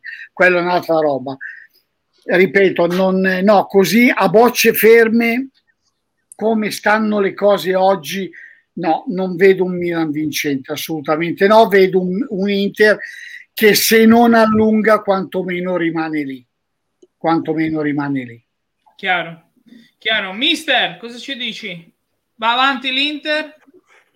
Allora, sulla carta l'Inter può veramente vincere, però parlare già di scudetto dopo questa partita, mm, no, non sono scaramantico perché mm, no, eh, proprio perché è lunga come dicevamo all'inizio, perché pare- i pareggi contano e perché non c'è solo il Milan dal mio punto di vista, perché io dico non, non mi fido della Juventus, no, così lontana, ma poi tutto d'un tratto tu te la trovi vicina, chissà come mai, ma la tradizione, come diceva Elio all'inizio, nel loro orticello padroneggiano, quando escono in Europa non sono gli stessi e quindi Roma Poi, Juventus... scusa, scusa mister, teniamo un inciso piccolissimo, sì. teniamo presente che la classifica non è reale, eh? perché la Juve deve ancora no, giocare, no, giocare ancora col Napoli. Quindi se vince non, non resta più a quant'è oggi 7, 42, 42, eh, 42 45, 45 eh. e va a 5 punti dovrebbe vincere. Esatto, Comunque, esatto. anche se l'Inter dovesse vincere col Milan, uno dimostrerebbe che nei momenti in cui conta probabilmente ha fatto questo salto di qualità perché dopo aver battuto la Lazio facilmente, mi viene da dire, riuscire a battere anche il Milan e balzare, stare in testa con qualche punto di vantaggio, vuol dire che probabilmente la maturità, per la maturità ci siamo quasi, però non mi fido in questa Inter sempre piuttosto traballante. Una sconfitta, un pareggio così con una squadra di metà classifica, l'Inter poi magari te la può fare. Quindi dai, io tifo Inter, quindi Inter vittorioso nel derby, anche se penso in un pareggiotto però Inter vittorioso e, e però non è, non è un allungo scudetto. Vai Laria, il tuo pronostico? Il mio pronostico è X2 perché o un pareggio o l'Inter se la porta a casa questa partita. Eh, quindi questo diciamo che è quello che è il mio pensiero, ha molte più possibilità mm, l'Inter di vincerla eh, o al limite di pareggiarla, dipenderà un attimino il Milan con quale diciamo, animo anche affronterà la partita. Quindi per me è un X2, vai sul sicuro se te la giochi, fidati. Salvatore, cosa ci dici? Vittoria del Milan, 2-0. Ah, contro ogni pronostico. Però, però, eh, sì, scusate, devo andare, devo andare di là un attimo. Le, le mani sul tavolo, sopra il Ma vabbè, comunque, comunque, comunque lo stimolo, lo stimolo di Milan perché non deve averlo? Perché deve essere affaticato, lo stimolo di giocarsi il derby. Allora, innanzitutto non allontanarsi troppo dall'Inter già sarebbe un gran risultato. Eh beh, rimanere, rimanere, un punticino è ancora scudetto e tutto. Eh, proprio il peggio è il pareggio. Però un Milan che oggi non ha giocato Ibrahimovic, lo ha tenuto a riposo. No. Sì, no, non ha giocato. Non ha giocato. E insomma, c'è ancora un po' di qualcosa che è successo in Coppa, no? poco tempo sì, fa. Eh, tieni, conto, tieni conto di una cosa, che oggi in questa partitaccia 2 a 2 si è fatto di nuovo male Benasser e, con, e con l'Inter non ci sarà. sarà. Perché prov- probabilmente la sua è una contrattura. Mm. Non ce la fa, no, non ce la, fa. Fare. Ce la fa. Vabbè, comunque sarà un, sarà un bel derby, dai. È da eh, scoprire. Sono, sono, del parere, come ho detto prima, o il Milan eh, cerca di portare a casa la vittoria e forse può riuscire a prendere un pareggio, perché se l'Inter vince e mantiene gli otto punti di stacco, per me l'Inter oggi andrebbe a quattro punti dal Milan, sì. mantenendo gli otto punti di stacco dalla Juventus. Ragazzi, ma deve giocare ancora una partita la Juve. Eh? d'accordo. Sì, io... Eh, se, vedi, non, vinci, se non batte il crotone col cavolo poi gioca la partita. No, no, no, no. Sì, però c'è sempre comunque la partita col Napoli e dopo quello che è accaduto, dopo quello che è accaduto, dopo quello che è accaduto uh, in Champions League, con Crotone mh, mm, mi aspetto una Juve normale, che da, da Juve, una che non ci sarà problema purtroppo per Ilaria, ma la Juve farà la Juve col Crotone. Eh sì sicuramente. Attenzione, attenzione. Sicuramente, perché comunque tutti diranno non si può andare a Crotone dopo queste due partite con la stessa mentalità. Esatto. Capisco, che, capisco, che, in Europa non sei pronto perché la velocità mentale aumenta in maniera esponenziale eh, ed è per quello che si fa fatica. Sull'intensità di ritmo mentale oltre che fisico, perché quando, quando incontri giocatori o squadre che non sbagliano quasi nulla a livello tecnico, a livello tattico, è, è difficile. Perché, perché commettere l'errore ai primi minuti della Juve, passaggio, passaggio, passaggio all'avversario, gol, eh, lì è velocità mentale, non sei stanco fisicamente, sei i primi minuti, sei freschissimo, vuol dire che sei lento di cervello di pochi centesimi di secondo, però sei più lento. E questa è l'abitudine. Però con Crotone, insomma, no dai. No. Ragazzi, il Crotone non ha nulla da perdere. E se Niente, ma la Juve ha da vincere. Dopo due, dopo eh, due partite così, la Juve... La Juve dovrà, dovrà, giocare veramente una partita con molto impegno e con... Uh, eh, mettendosi pa- i panni da provinciale per poter prima, battere il Crotone. Però prima, prima parlava giustamente Elio, Ronaldo è un giocatore che pensa 70% per se stesso e il 30% per la squadra. Col Crotone sa di avere la possibilità di fare quello che gli serve. Gol. Visto eh. che parla di numeri, no? Sì, però... E quindi, e quindi, e quindi vedrai il vero Ronaldo di nuovo pimpante. Okay. È l'occasione per lui, eh. Abbiamo detto prima, quando tu incontri squadre che sono chiuse e il Crotone andrà naturalmente a non offrire il fianco, adesso dovremmo vedere. Sì, però la qualità, insomma, forza di forzare, forzare, forzare, queste squadre prima o poi mollano a livello proprio di, di, di ordine anche in campo. Cioè, la, la, la, il giocare da squadra, qualche spazio te lo lasciano quando affronti squadre che fanno comunque eh, campionati d'Europa come Champions e così, perché anche l'Atalanta, forza, forza, forza, perché non solo perché corre, ma perché è diventata molto più esperta, abituata a un'altra intensità, perché ormai è il secondo anno che fa la Champions e quando incontra il Cagliari di turno, è vero che poi ha segnato al novantesimo grazie a una prodezza lì di Muriel, però l'ha tenuto sempre lì, giocando, giocando, giocando, finché l'avversario non ne può più, non ne può più. Quindi io penso che la Juve non faccia fatica non farà ci vedremo giovedì e ce ne sapremo da dire. Ragazzi una, ragazzi, una cosa no, è per tutti è per tutti. Sì.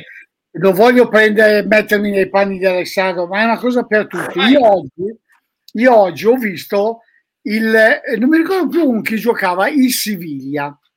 Mm. il Siviglia. Col Borussia Dortmund sì. Con il Papu Gomez in campo allora, io non so. Nel secondo tempo, però, il Papa. Aspetta, io, sì, vabbè, comunque, io non so cosa sia successo effettivamente a Bergamo tra ehm, eh, Gasperini e il Papo. Non lo so.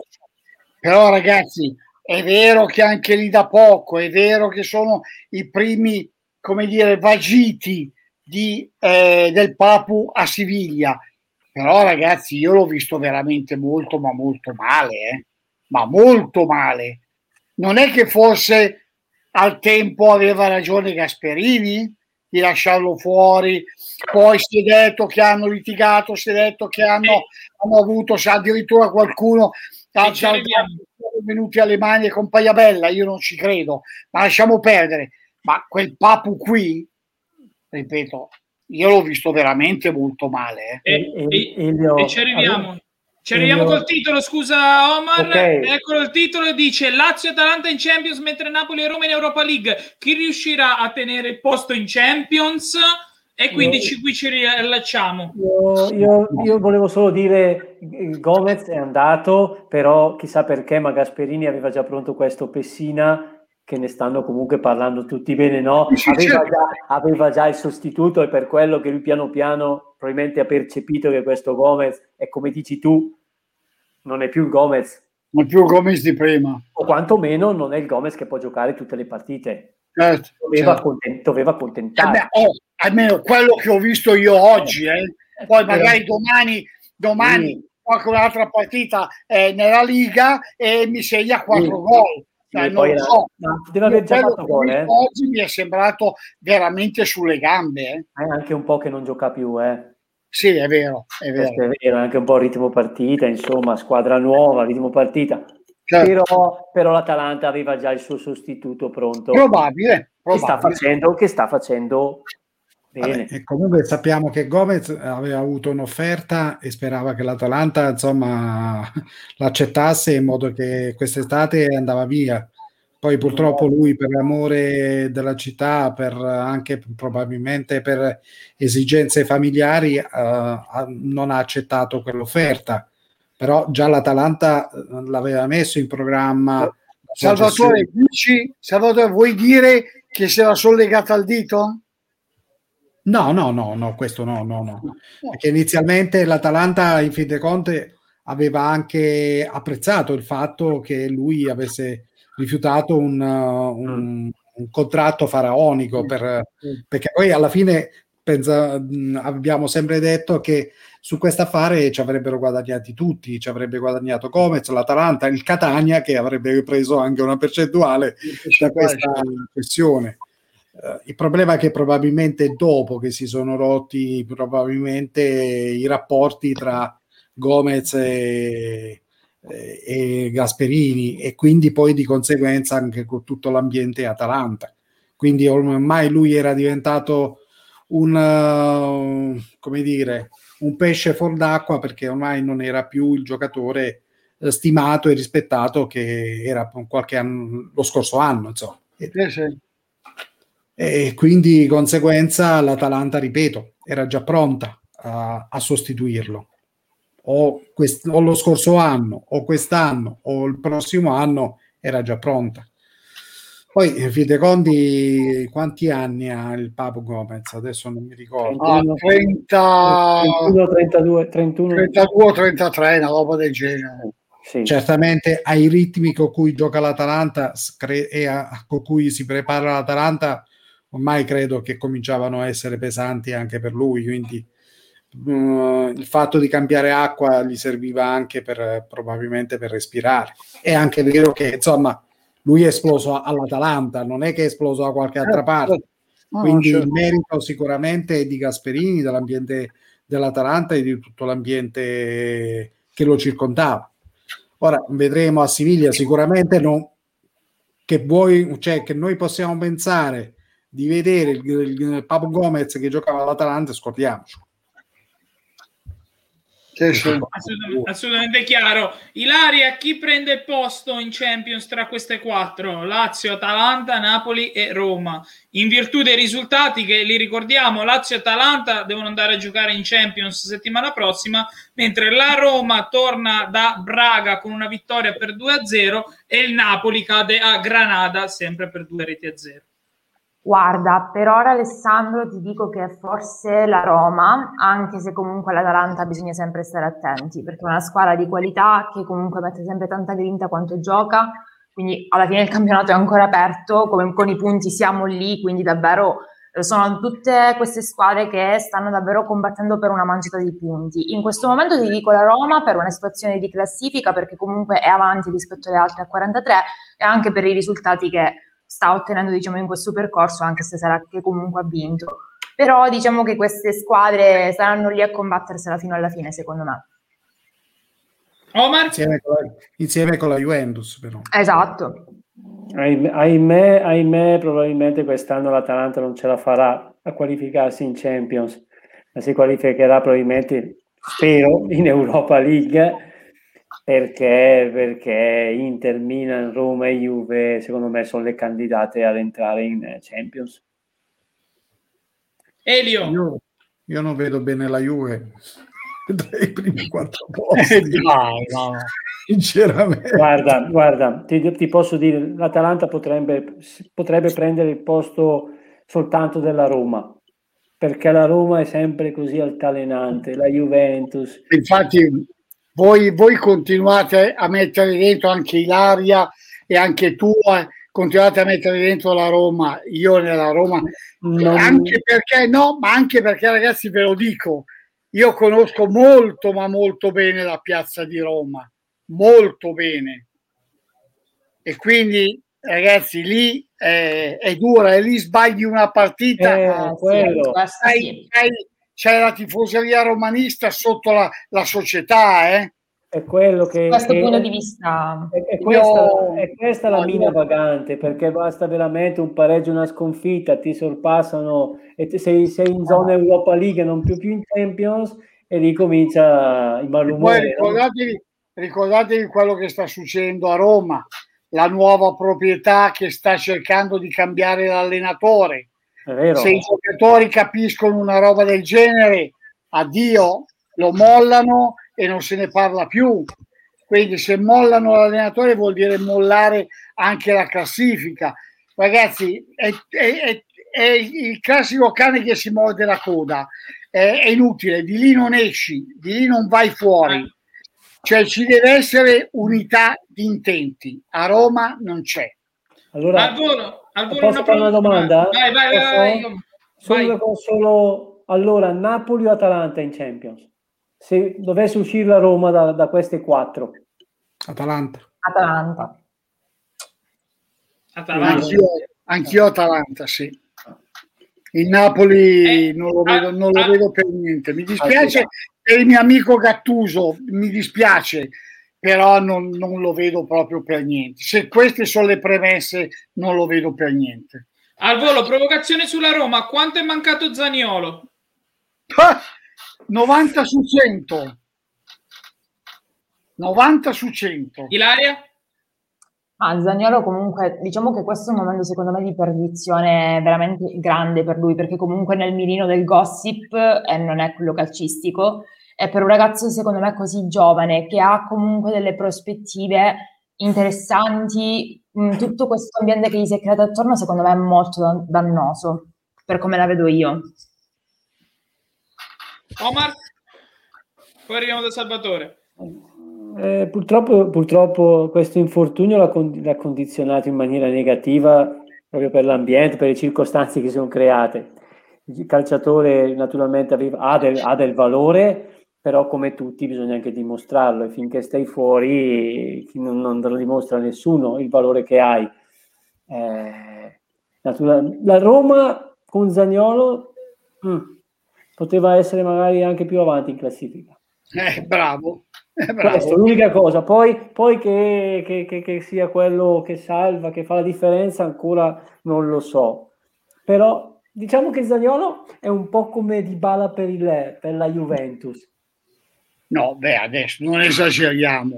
No, di, cioè, Di Bala è no, fuori. No, no, no, no, no, calma, calma, Omar.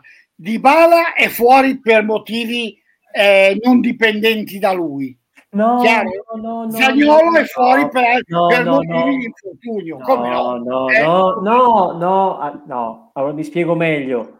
I due giocatori titolari nelle entrambe nelle, nelle rispettive squadre, secondo me sarebbero quelli che alzerebbero l'asticella di qualità certo, loro, certo, questo, certo. non per uno per, o non perché uno la Juventus potrebbe utilizzarlo di bala, certo, naturalmente invece non lo la Roma no.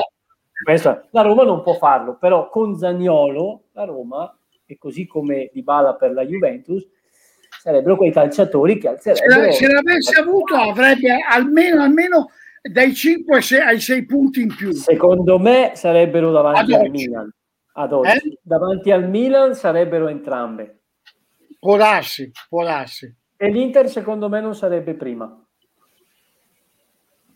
Così. Salvatore, prima di chiudere? Mm.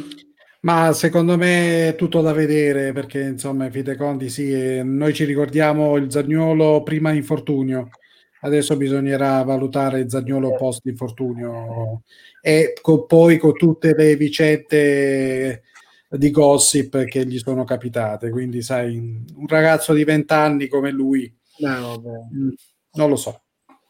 Ho i miei dubbi. Ho i miei dubbi. Io, eh, Alessandro, Alessandro se posso dire non avrebbe né un punto in più né un punto in meno. Se posso dire l'ultimissima mia, certo. ai prossimi europei, se Zagnolo sta bene, se sta bene, è l'uomo che potrebbe far vincere all'Italia l'europeo. Con quel, con quel, nulla che abbiamo davanti, sto parlando di, di Belotti, eh, di, di, di, quell'altro lì, eh, quel fenomeno. No. Eh, quel fenomeno sì, mobile, non immobile, quel fenomeno mobile che, che, che, abbiamo lì davanti, ragazzi, è una roba inguardabile, immobile. Peggio, peggio, guarda cosa ti arrivo a dire, peggio di Bernardeschi, guarda no, che è il massimo della vita, no, eh. guarda no. che è il massimo della vita. C'è una roba imbarazzante vedere questo giocatore qui in campo. Poi qualcuno mi dice: Sì, però segna più di 20 gol a stagione. Va bene, ok, hai ragione, però guardarlo in campo è imbarazzante. Cioè, eh, io quando lo vedo correre, secondo me questo ha i piedi piatti. E un, pio- un giocatore con i piedi piatti. Non può giocare a calcio, non può giocare a calcio. Non può giocare a calcio. questo è quello che ti dico. Però per dirti ecco eh, Zagnolo secondo me è l'uomo ad hoc per poterci far vincere eh, l'europeo Speriamo, ripeto, uh, spero che uh, Ri possa giocarlo l'europeo e possa recuperare la condizione fisica e atletica che aveva prima dell'infortunio. E speriamo che e la sicurezza eh, non abbia più ricadute come quelle che ha, perché eh, speriamo che non sia un giocatore molto esatto. gracile dal punto di vista delle ginocchia. Speriamo di no il pato del Milan. Che bravo, o il Ronaldo dell'Inter. Eh, però, però qualcosa possiamo, and- fatto, possiamo andare avanti così tutta la notte. E eh, sul Zagnolo io vi ringrazio e vi saluto vi ringrazio moltissimo per essere stati qui con noi in questa bellissima chiacchierata. Ringrazio i nostri spettatori della Crystal Fashion e di Radio Asso TV e vi invito a giovedì prossimo stessi canali stesso orario 9.30 prossimo appuntamento con le risposte che ci saremo dati in questa puntata ai nostri interrogativi. Vi Alessandro, Alessandro sì. chi di voi può, chi di voi può, sì. eh, mi saluta Cristel e gli fa gli auguri per i suoi dentini. Assolutamente sì, speriamo Grazie. di riaverla la prossima a proposito Grazie. di infortunati. Quindi l'appuntamento a settimana prossima, io vi saluto, buonanotte a tutti. Ciao. Buonanotte a tutti.